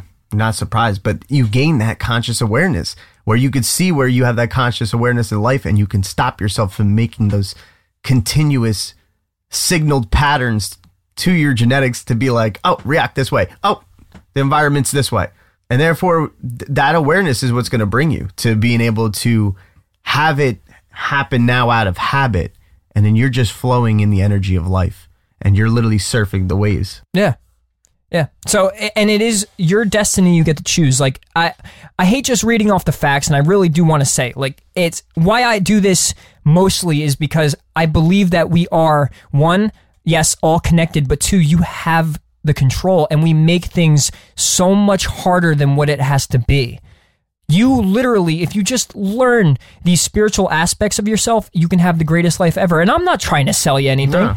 but like, if you don't do anything with it, I mean, Yeah. it's not going to really change my life. And I, this stuff has changed my life. Exactly. Coming from a place of not just uh, of technical terms and and this higher understanding and stuff that it's also coming from the fact of um you know we, this these things have been applied by us as well and we also do want to give you like actual real testimony of seeing these things in action seeing these these these ways of of just functioning and just being have opened portals for even ourselves, for people we've encountered. You know, that's, and that's, I think the story and the message of it is what allows people to break down that paradigm to be able to allow it in, you know? Yeah. Like how interesting is it that you can you can literally have whatever you want, but where the universe is smart is deep down in your core you're you're already something. And society has I, I think of it like a like an onion. Like you're you you got to peel all the layers that society put on you. And if you do that, if we do the work, if we stop dedicating ourselves to other people and following clubs and parties and stuff like that, and we go within, once again sounds woo woo, but no, it's not. It's going within to understand who you are at the core. So eliminate all belief systems that were planted, eliminate all the ideas and things that you were told to think and told to like. And uh, it's why my I have a big thing with culture, and I can't stand when everyone starts saying the same words. they're The new norm. They they embody the the the words and the things said within the culture Yeah. because there's a some sort of accepted energy around it. yeah, there's a force to these words too, you know, and it does create uh, a, culture on its own. It cultivates. Why? Why do you think that it goes so passed over all the time, or that people understand the concept, but what keeps them, while knowing this, what keeps them from actually engaging with it? What? Where's the fear come from? Like it's just them, you know, thinking in their beliefs and being like, oh, well, that's not going to work, or is it there a fear? I think it can come from multiple areas. Mm-hmm. You know, uh, more of I heard someone say recently, I don't know if I could take that stuff in. It would it would destroy everything I know, and I don't I don't know how I'd handle it. Worried about that security? Well, that's where I'm getting at, right? She had the fear of everything, the walls being broken down, and maybe not liking Mm, what was on the other side. yeah. So those walls had a had this protection layer where it's like she was running away from herself, or you get to see what's really really deep down inside and like you were saying like peeling back the onion layers and stuff it's it's a choice it's a choice are you going to keep peeling back the layers to get to the core or are you going to choose to be one of those layers that just peels away and falls off Right. So, and if you don't do that, then you're going to be living a lie. And if you're living a lie, it's going to mirror back to you. Mm-hmm. It's always a mirror. And I emphasize that because I see it in a lot of people that I'm close with, Mhm.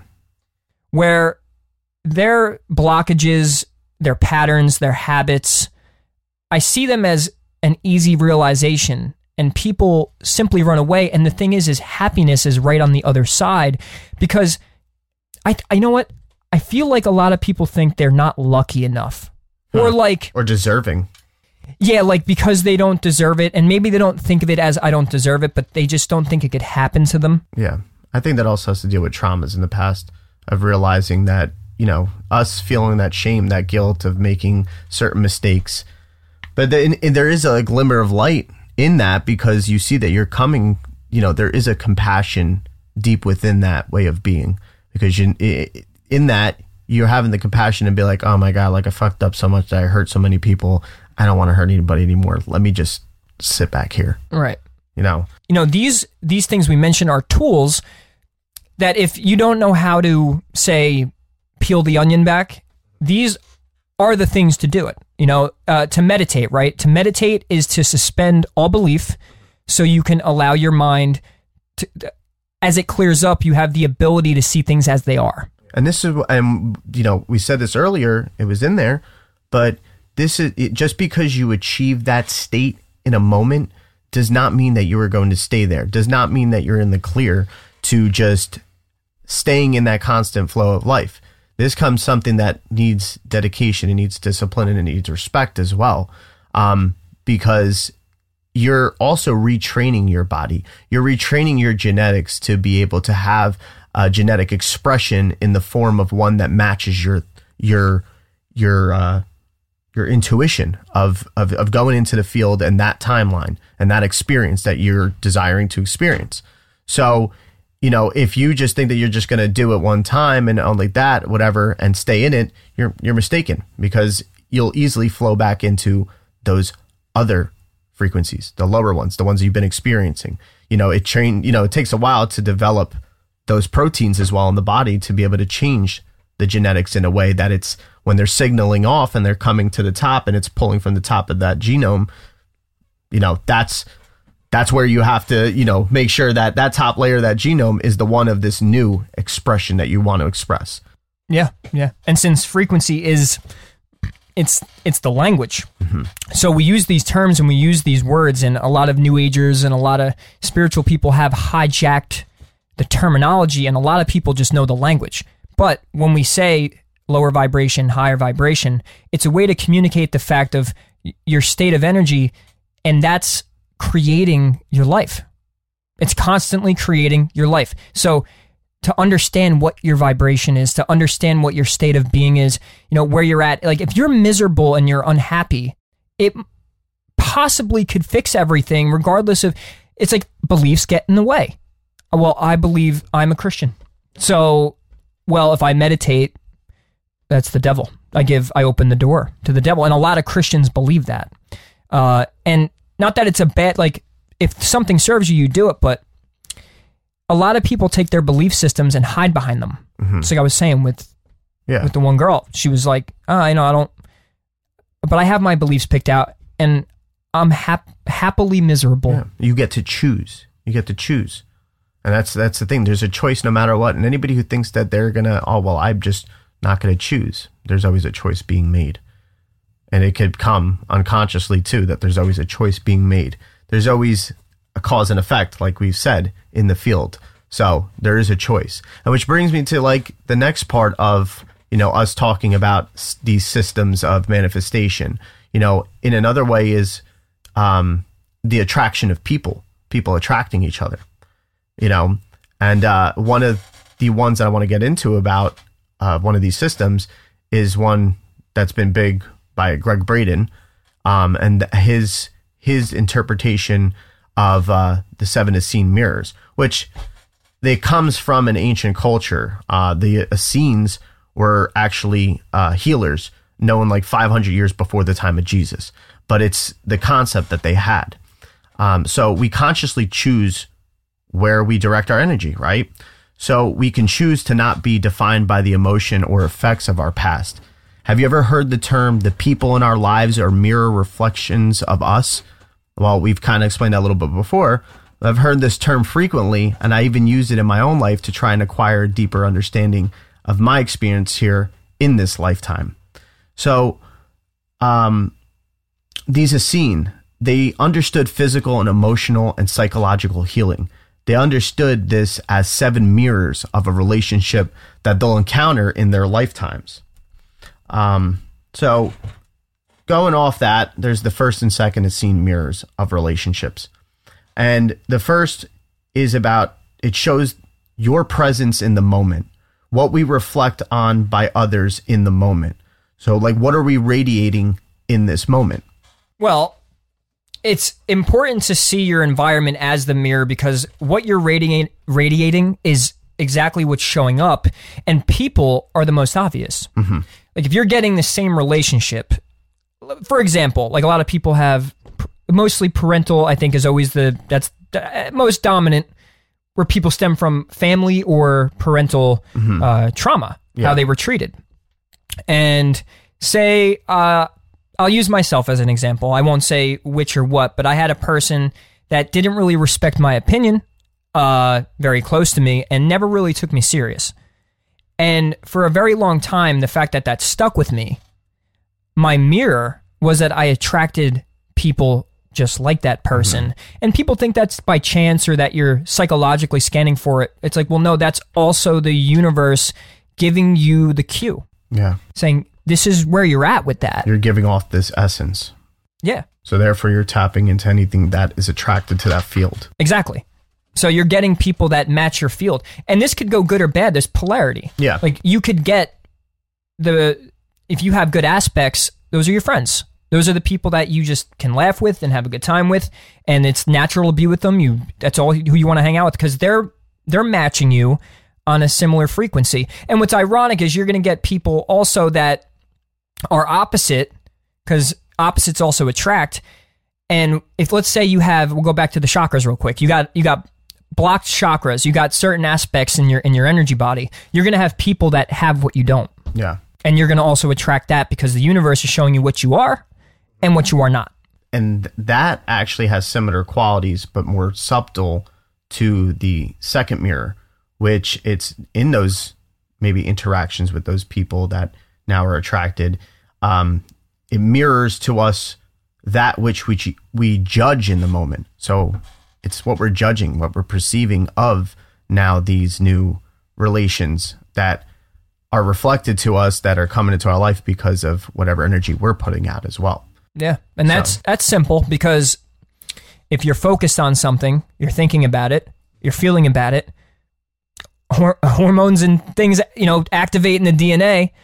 There's the signal yeah because you are putting energy into that. Where energy goes, or well, where attention goes, energy flows. Yeah. So, so when we find that many people show us the same pattern of anger or fear, uh, they may be showing us an internal truth about ourselves in the moment. So, for like example, multiple new relationships appear within the same month. Um, when that happens, pay attention because there's something valuable to learn within the network of those relationships. Look at the people you hold most dear in your life. Uh, you then look at the qualities that really push your buttons the most. Then you ask yourself, are they showing you what you are in the moment? And if you can an- honestly answer with a no, then ask yourself, are they showing you what you judge in the moment? So it's not just about just the presence of it, it's about now the perception as well that Right. affect these mirrors. Um, but then when understanding the inner technology of emotion, you get to the third and the fourth Essene mirrors. Uh, the third Essene mirror um, is also the mystery mirror of relationship.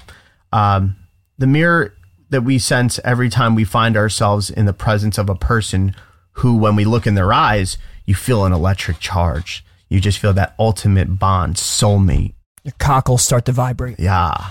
So through the course of our lives, we give away and we lose parts of ourselves. When we come to find ourselves in the presence of another individual who embodies what we have lost, it's like we feel this magnetic connection to that person and we're like drawn to them, it feels like. Yeah, relates back to actually what I said about the first, but yes, that is the mm-hmm. it's the third, right? Yeah, they all play with each other. So It's all about filling in that energy you don't have. Exactly. You're refilling up your cup. Yeah. So then you ask yourself, what is it that I see in this person that I may have lost or given away or that was taken from me at some point in my life? You know, because we will seek to reinforce that which we have lost, given away, or had or had taken away. So, you know, you you see maybe what you've gone through where you've given too much of something or somebody has taken you feel like somebody's took some, taken something away from you um or or that you just, you know, gave it away. You know, and that shows up with some of the people we end up attracting in our life that we may necessarily be so drawn to. And if you are drawn to that because you see it within that other person, it builds an expectation that they're supposed to fill your cup. And if you're not getting it from that person, because that person is not in, you know, those mirrors of their relationship and uh, have that awareness, then you can be sitting there trying to fill your cup up with air yeah. and it's doing nothing. And then it, you know, that relationship does not, you know, cultivate into something greater. Yeah. You know, Well, it could be the right person, wrong time though. by uh, well by understanding the mirror you're under you're knowing what to look for mm-hmm. you know a lot of us were never even ta- that's my my point we, we weren't taught about this spiritual side We were taught superficial things to look for in a relationship. using the five senses. Does it smell good? Does it look good? Does it taste good? Does it you know mm-hmm. all all of that is what we're built off of.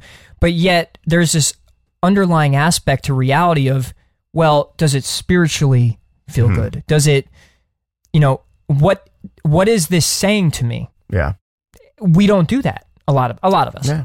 It's it's it, it's being able to sit there with yourself and move past your ego and and reflect and like we said before to do that do that nitty gritty inventory. So that self inventory of yourself. and if you don't you're going to keep getting the same thing Exactly. you know you want to really clean out the pipes because then it makes room for new and it gets rid of all that old stale crap and by doing that you're going to be happier and you're going to enjoy life and i mean i was at a point one time where i was so like uh i guess stale would be the right word for it but i just had no passion no nothing. Mm-hmm. And guess what? At that time i wasn't really hanging out with anybody. I wasn't doing music. I wasn't and my whole world reflected the deadness inside of me mm-hmm. you know? And i wasn't asking myself the question. I didn't clean out the past. I didn't clean out all the crap. Yeah. and so all of it was just sitting stale in me. And I got a result of a, a very boring and dull reality for a long time because I wasn't cleaning the you know frequencies that were embodied in me. All the trauma and all the all the hurt and all that I, I stuck with it. And a lot of people you know they turn to to alcohol or they turn to drugs or they turn to video games they turn to jerking off. And there you go. Now we have a spiritual imbalance. Here comes the physical imbalance. There's a lot of mental mental health issues that are going untreated that are just freely roaming this this earth and and and creating this reality as well. And I think there needs to be a bigger awareness about it. You know, I I definitely can understand where I've even had in that third Essene mirror um, when it came to relationship is having that magnetic connection connection to someone, which I'm sure a lot of people have experienced. But I also, in the same sense, felt like it filled like a kid side of me, and it feels like we both were filling each other's cup in that. So it was like it was working, but that could also fulfill its purpose. If you move on and you grow, and you, you know you're you're attracting from other mirrors and more of an evolved state, that that connection could also fade off too. Because I've experienced, even though you know we went through the healing process, and it feels like somebody was in your life to help you heal something, and you can only hope in return that you helped heal something of theirs as well. Um, but there's there could still be an outgrowing factor, and that comes to like the understanding and the adaptation of that as well. So, I mean, moving to the fourth Essene mirror, um, you know, this is, you know, this is one, this one has a bit of a different quality.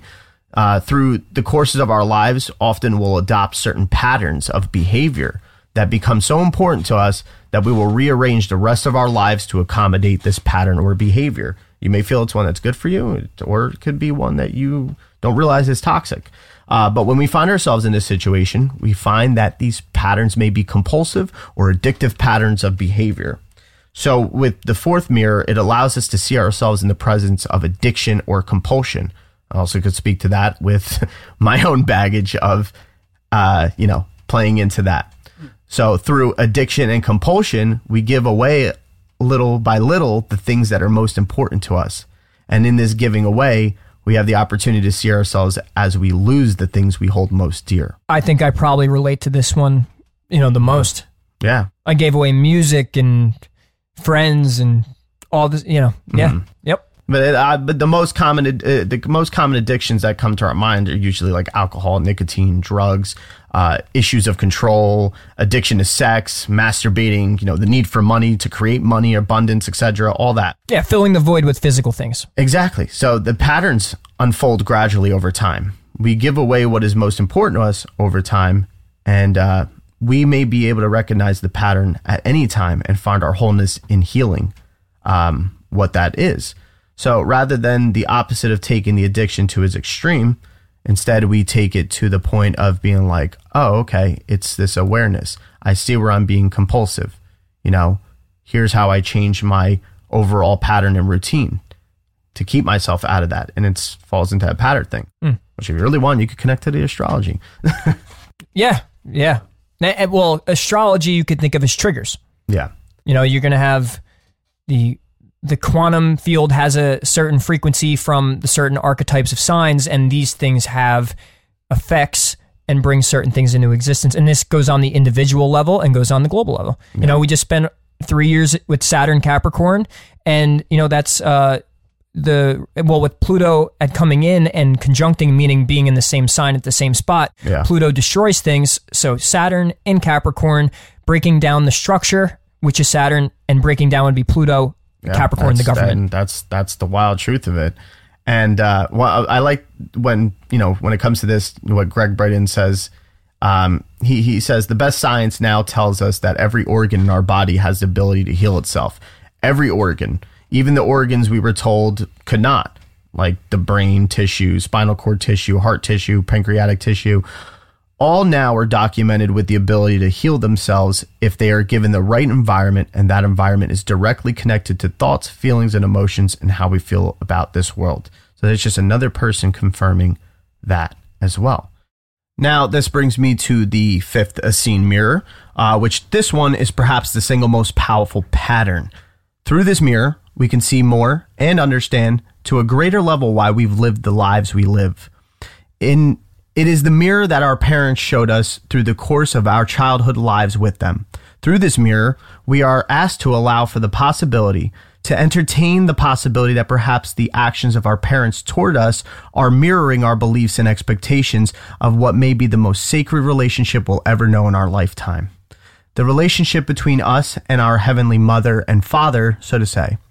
It is through this relationship with our earthly parents that our parents are showing us ourselves in that expectation and belief of that divine relationship.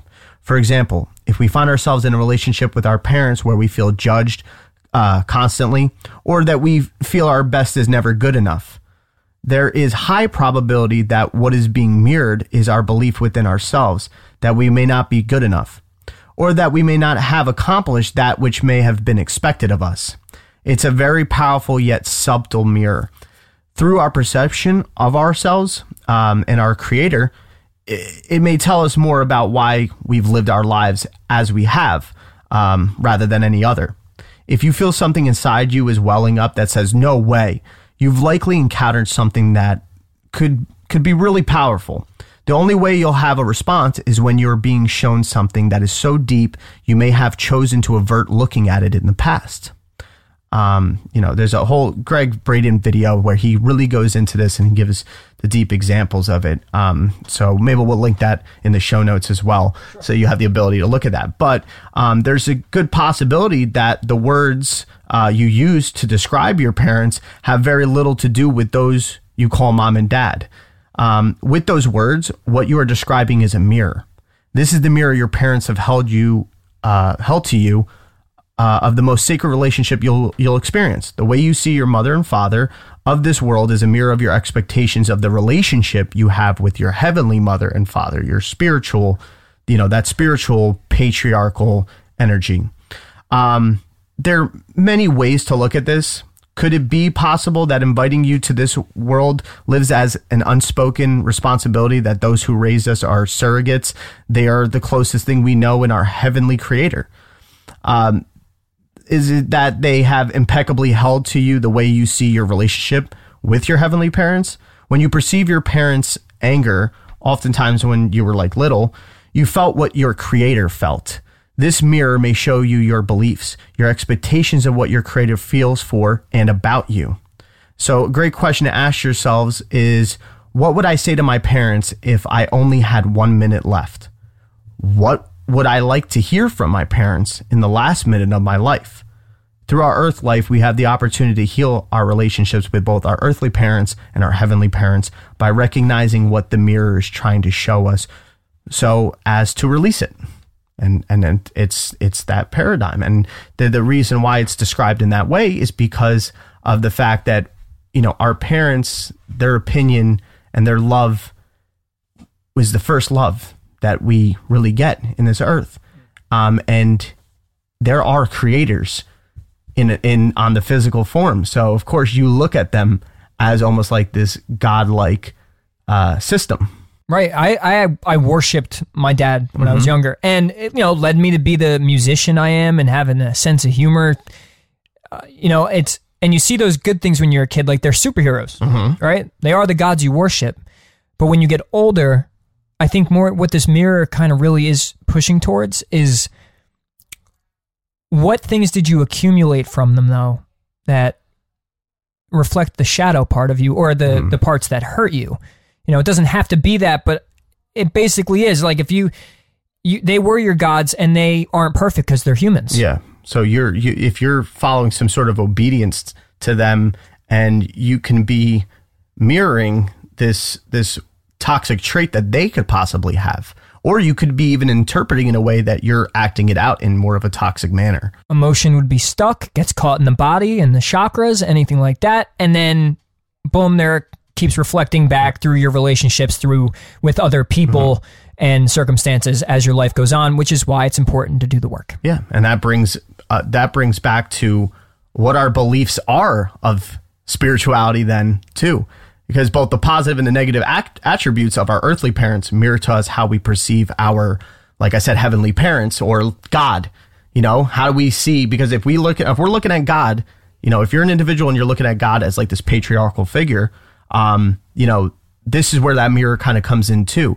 And that can make you have a certain perception of source, God, higher power, whatever you want to call it, because of your interaction and your relationship with your parents what your environment taught you. Yes.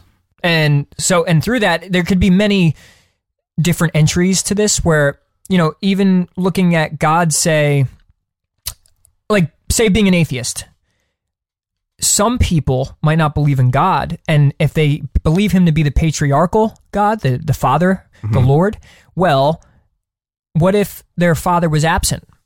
So they don't believe in God because they didn't believe in their dad playing the patriarchal roll. That's just, and there you go. That's a great example. Um, and then, you know, this leads to us having these moments in our growth where things do get dark. And this leads to the next mirror, which is the sixth.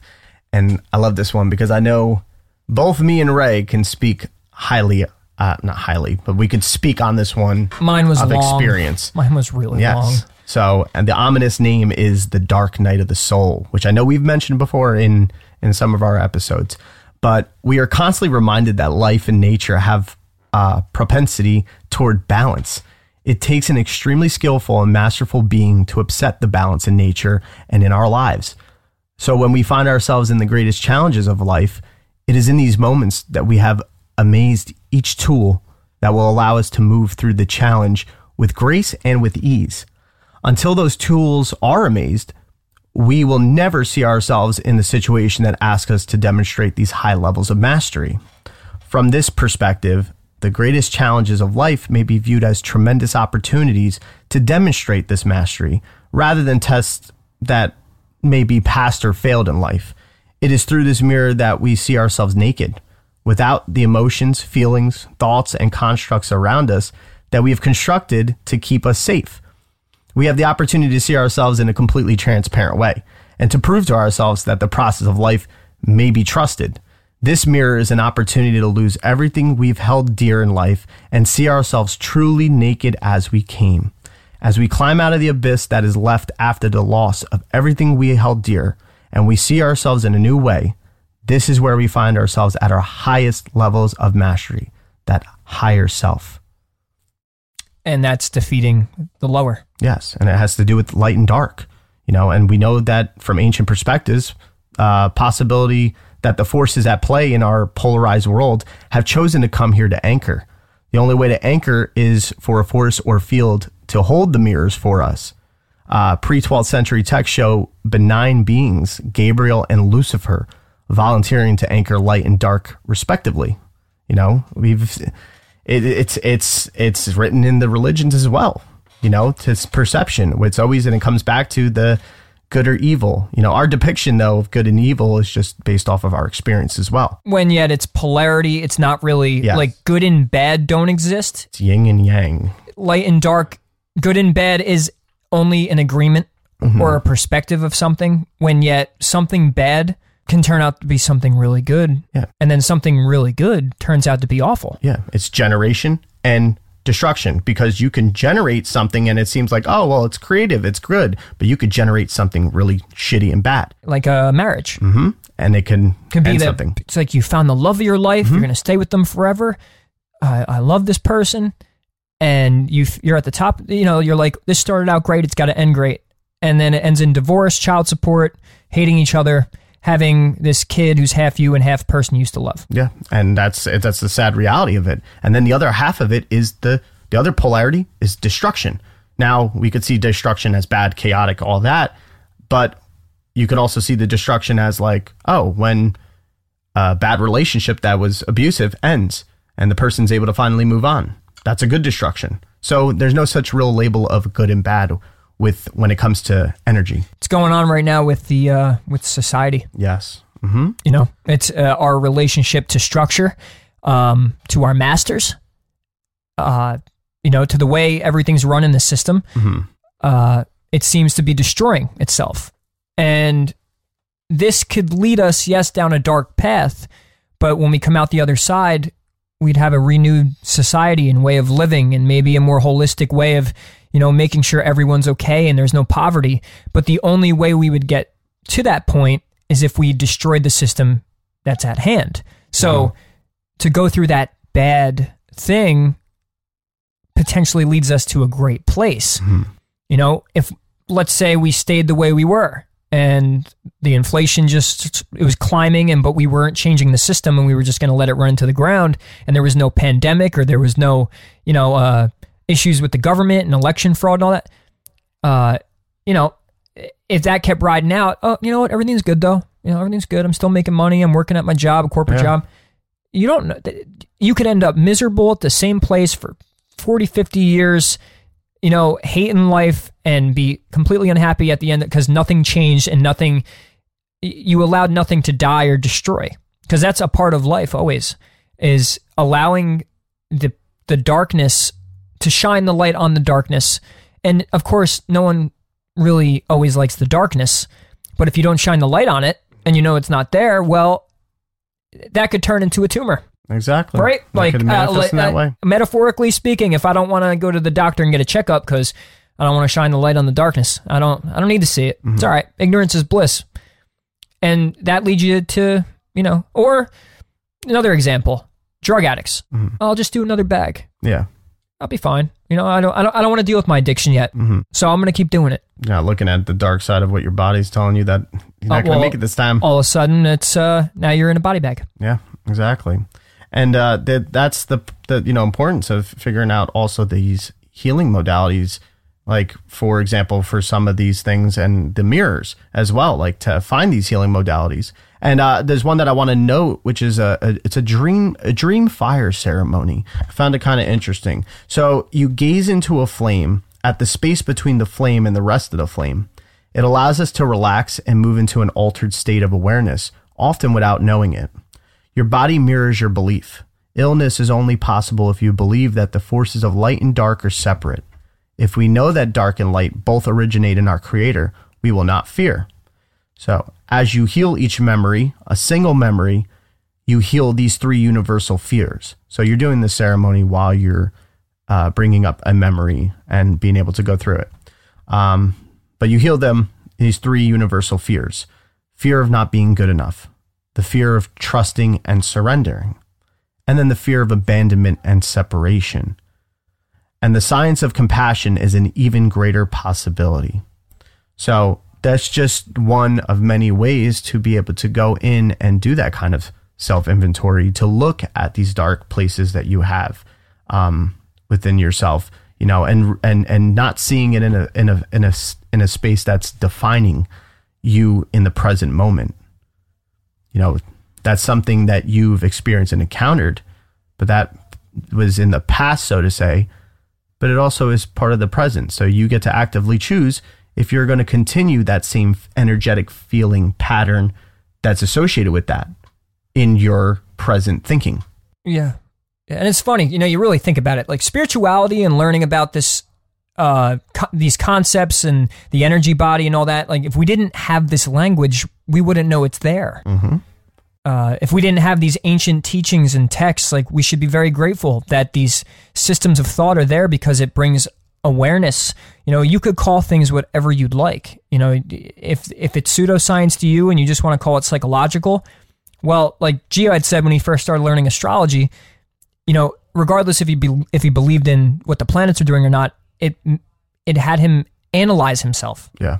So even like something like the seven Essene mirrors, it's like you know, at the end of the day, we sh- we can go screw on everything we just taught you, but what we would want you to do, like we're doing, is discover a system of thought that allows you to open the door and shine the light on the darkness, and whatever it is, it could be religion, Yeah. uh, it could be uh, self help or motivation uh, books and, and speakers, or it could be a sport.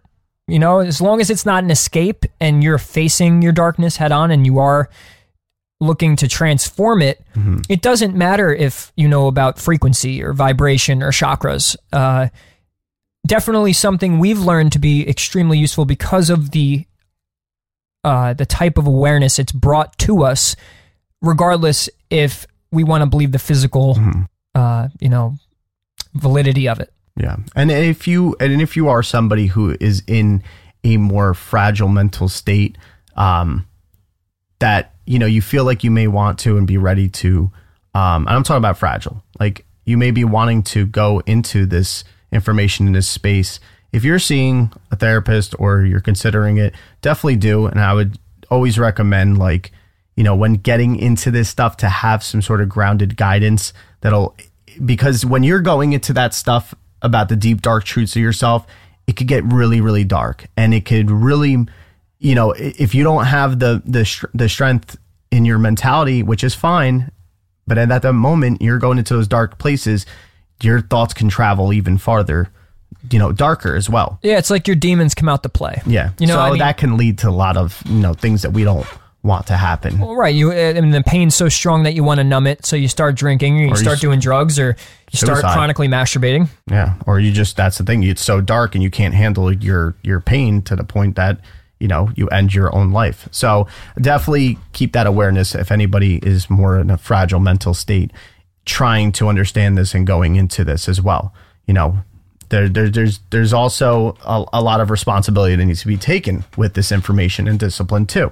Yeah, I was I was in it alone for a very long time, mm-hmm. and it was an extended period of time because I because I think I didn't go get.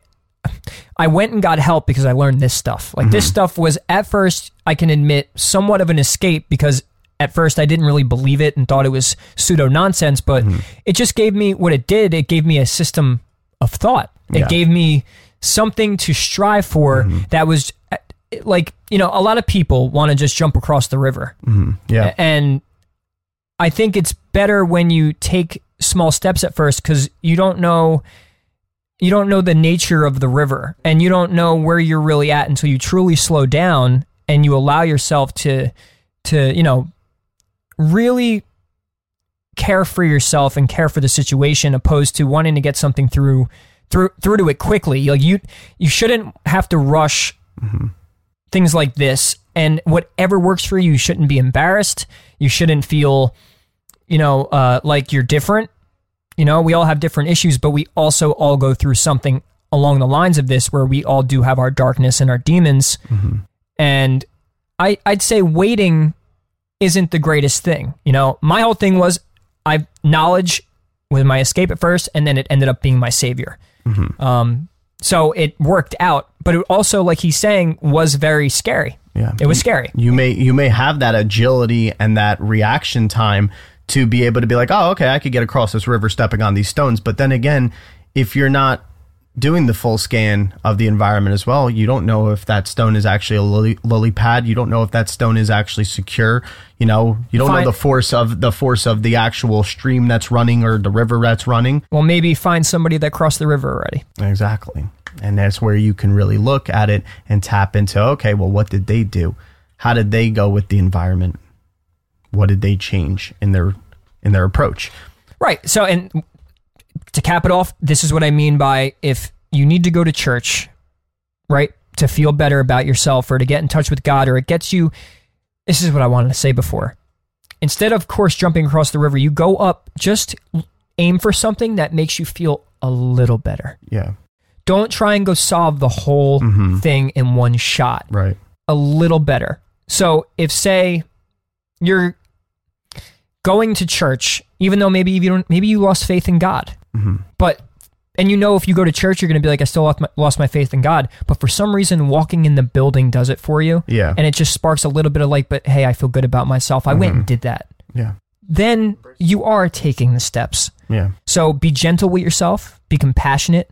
You know, um, I totally believe because I did this on my own that this information we really try to push out when it comes to the frequency vibration, the fact that it's becoming a science and it really shot me forward once I understood it. So it's like I want you guys to understand it mm-hmm. quick because it took me a while to understand it, but then once I did, I shot forward. Yeah. And I feel like if you understand where all this stuff comes from and that the ancients and spirituality of our past had it right, like I'm saying they're, you know, and this is in my reality, but they have it right.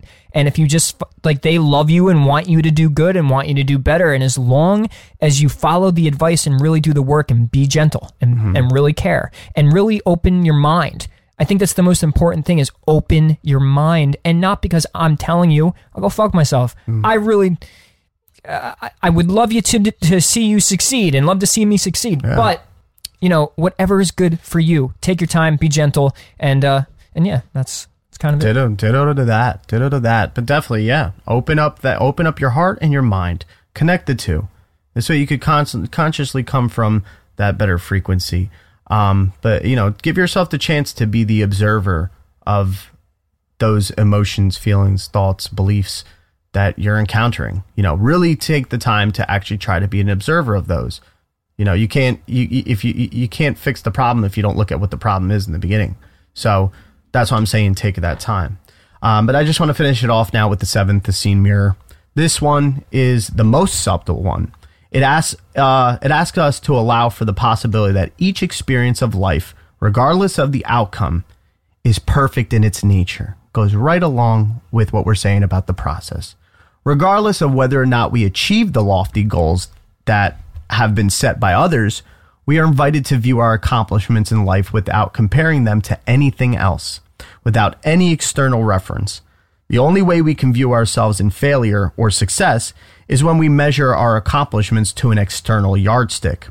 These questions then arise in us. What is it that we hold ourselves accountable to? What do we use as our yardstick of accomplishment? From the perspective of the seventh mirror, we are asked to follow, um, to allow for the possibility that all aspects of our lives, each aspect of our personal life, body shape, body weight, academics, you know, business, athletic, spiritual achievements, that they're all perfect as they stand. We can only be judged when they are compared to an external reference. So allow for perfection in the imperfections of life. What standards are we holding ourselves, uh, which cause us to feel unhappy? How do I come to determine when I have succeeded or failed at something in life? And that's really what it, you know, that balance comes out to of even when looking at energy. Energy is neither good nor bad. It just has certain properties that contain this type of cause and effect.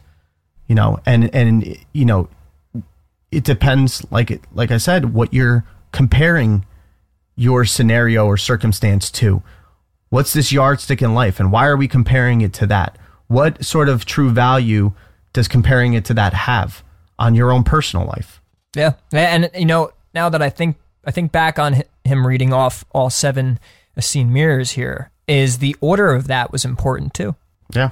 You know, if you follow one to seven, and I'm pretty sure that's how they teach it, Mm-hmm. is you basically become aware of all the things in the mirror and then in the end, let it go Yeah. and trust it. And that once again, you're working from the internal and taking those stepping stones as you work outward. Yeah, and I you know, and I always want to get to the candy of things. Like I want to get to the sweet part.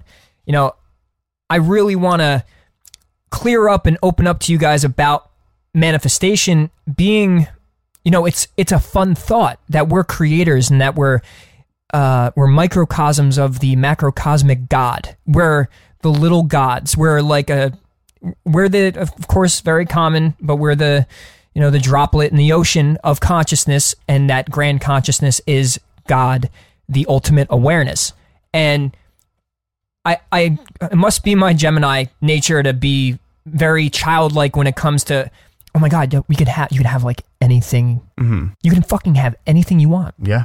you could be good at anything you want you, it's that like We didn't limit ourselves too when you're in that younger childlike state. right right like you're free you know and and getting a taste of that every now and then it's like man i want to teach everybody all the concepts and all the ways of seeing it and how fun thinking that reality isn't just this rigid heavy structured thing that there's this mal- malleability to it. Like there's it's mutable. Mm-hmm. It's changeable constantly. And you just have to take yourself out of the quicksand. If you just remove and you put yourself there. Uh, when you get older at first yes you may be placed there like for example i may have been in certain aspects but comes to find out it's not quicksand Yeah. so you're tricked into thinking it's quicksand by staying in that, like drowning yourself where you're standing and not just stepping out. Yeah. And you end up finding out it's kind of just it's a weak puddle, waist high. Yeah. That's it. Just got to stand up. And, uh, that's that's I, I really think that's where we're going to leave it off for this one. Um, I know we'll we'll go further into uh, uh, some of these as well, and then even go into more of our own experiences and break things down. But you know, this is a good start for anybody who's ready to have that determination and put it in the work, and that really feels at one with the flow of of things, and and really for anybody that just needs to find a way to put themselves more into perspective uh, to to be aware of what kind of environments we're creating for ourselves whether it's the people. So it's, it's it's people the things we do what we eat you know what we listen to you know what we say. Taking a step a second to take a step back while we still can and observe these things and observe where they're coming from and using these techni- techniques as well as healing modalities for the mind, for the brain, for the heart.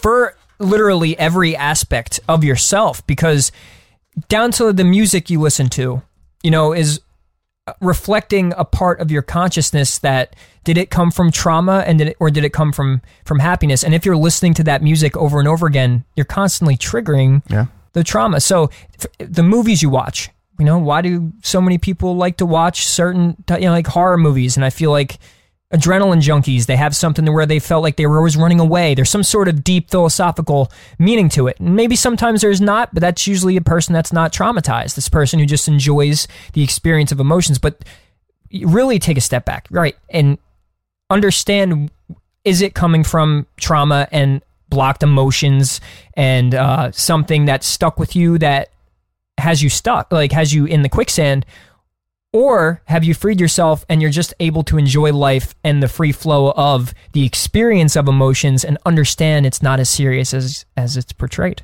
Yeah. And and you may be thinking though, it's like, all right, with all this, where do I begin? Like you know, like Reality Transurfing, whatever, it's up. The first step is noticing that you're taking a step to be consciously aware of the things that pop up in your mind and the feelings that you get and the thoughts you get that cause you to have an action and understanding if you are reacting or responding. So yeah, whatever that whatever stimuli that's occurring t- to you, you know, really taking the, under, the the understanding of being like, okay, wait a minute, there's a cause of something, and I'm going to be a part of determining what effect it has. Yeah, and remember the mirror never goes away. So if you have something that you're running away from, trying to escape, ignoring, you're going to only be able to ignore it for so long. So might as well jump in the deep end and fight the sharks. So on that note, don't forget to follow, like, share. Um, join us on our social media pages. Like I said, it's very important. Um, we're in the process of constructing our actual web- website, and we'll have more features as well for you. But for now, stay tuned to us there, and uh, we'll be back in a jiff.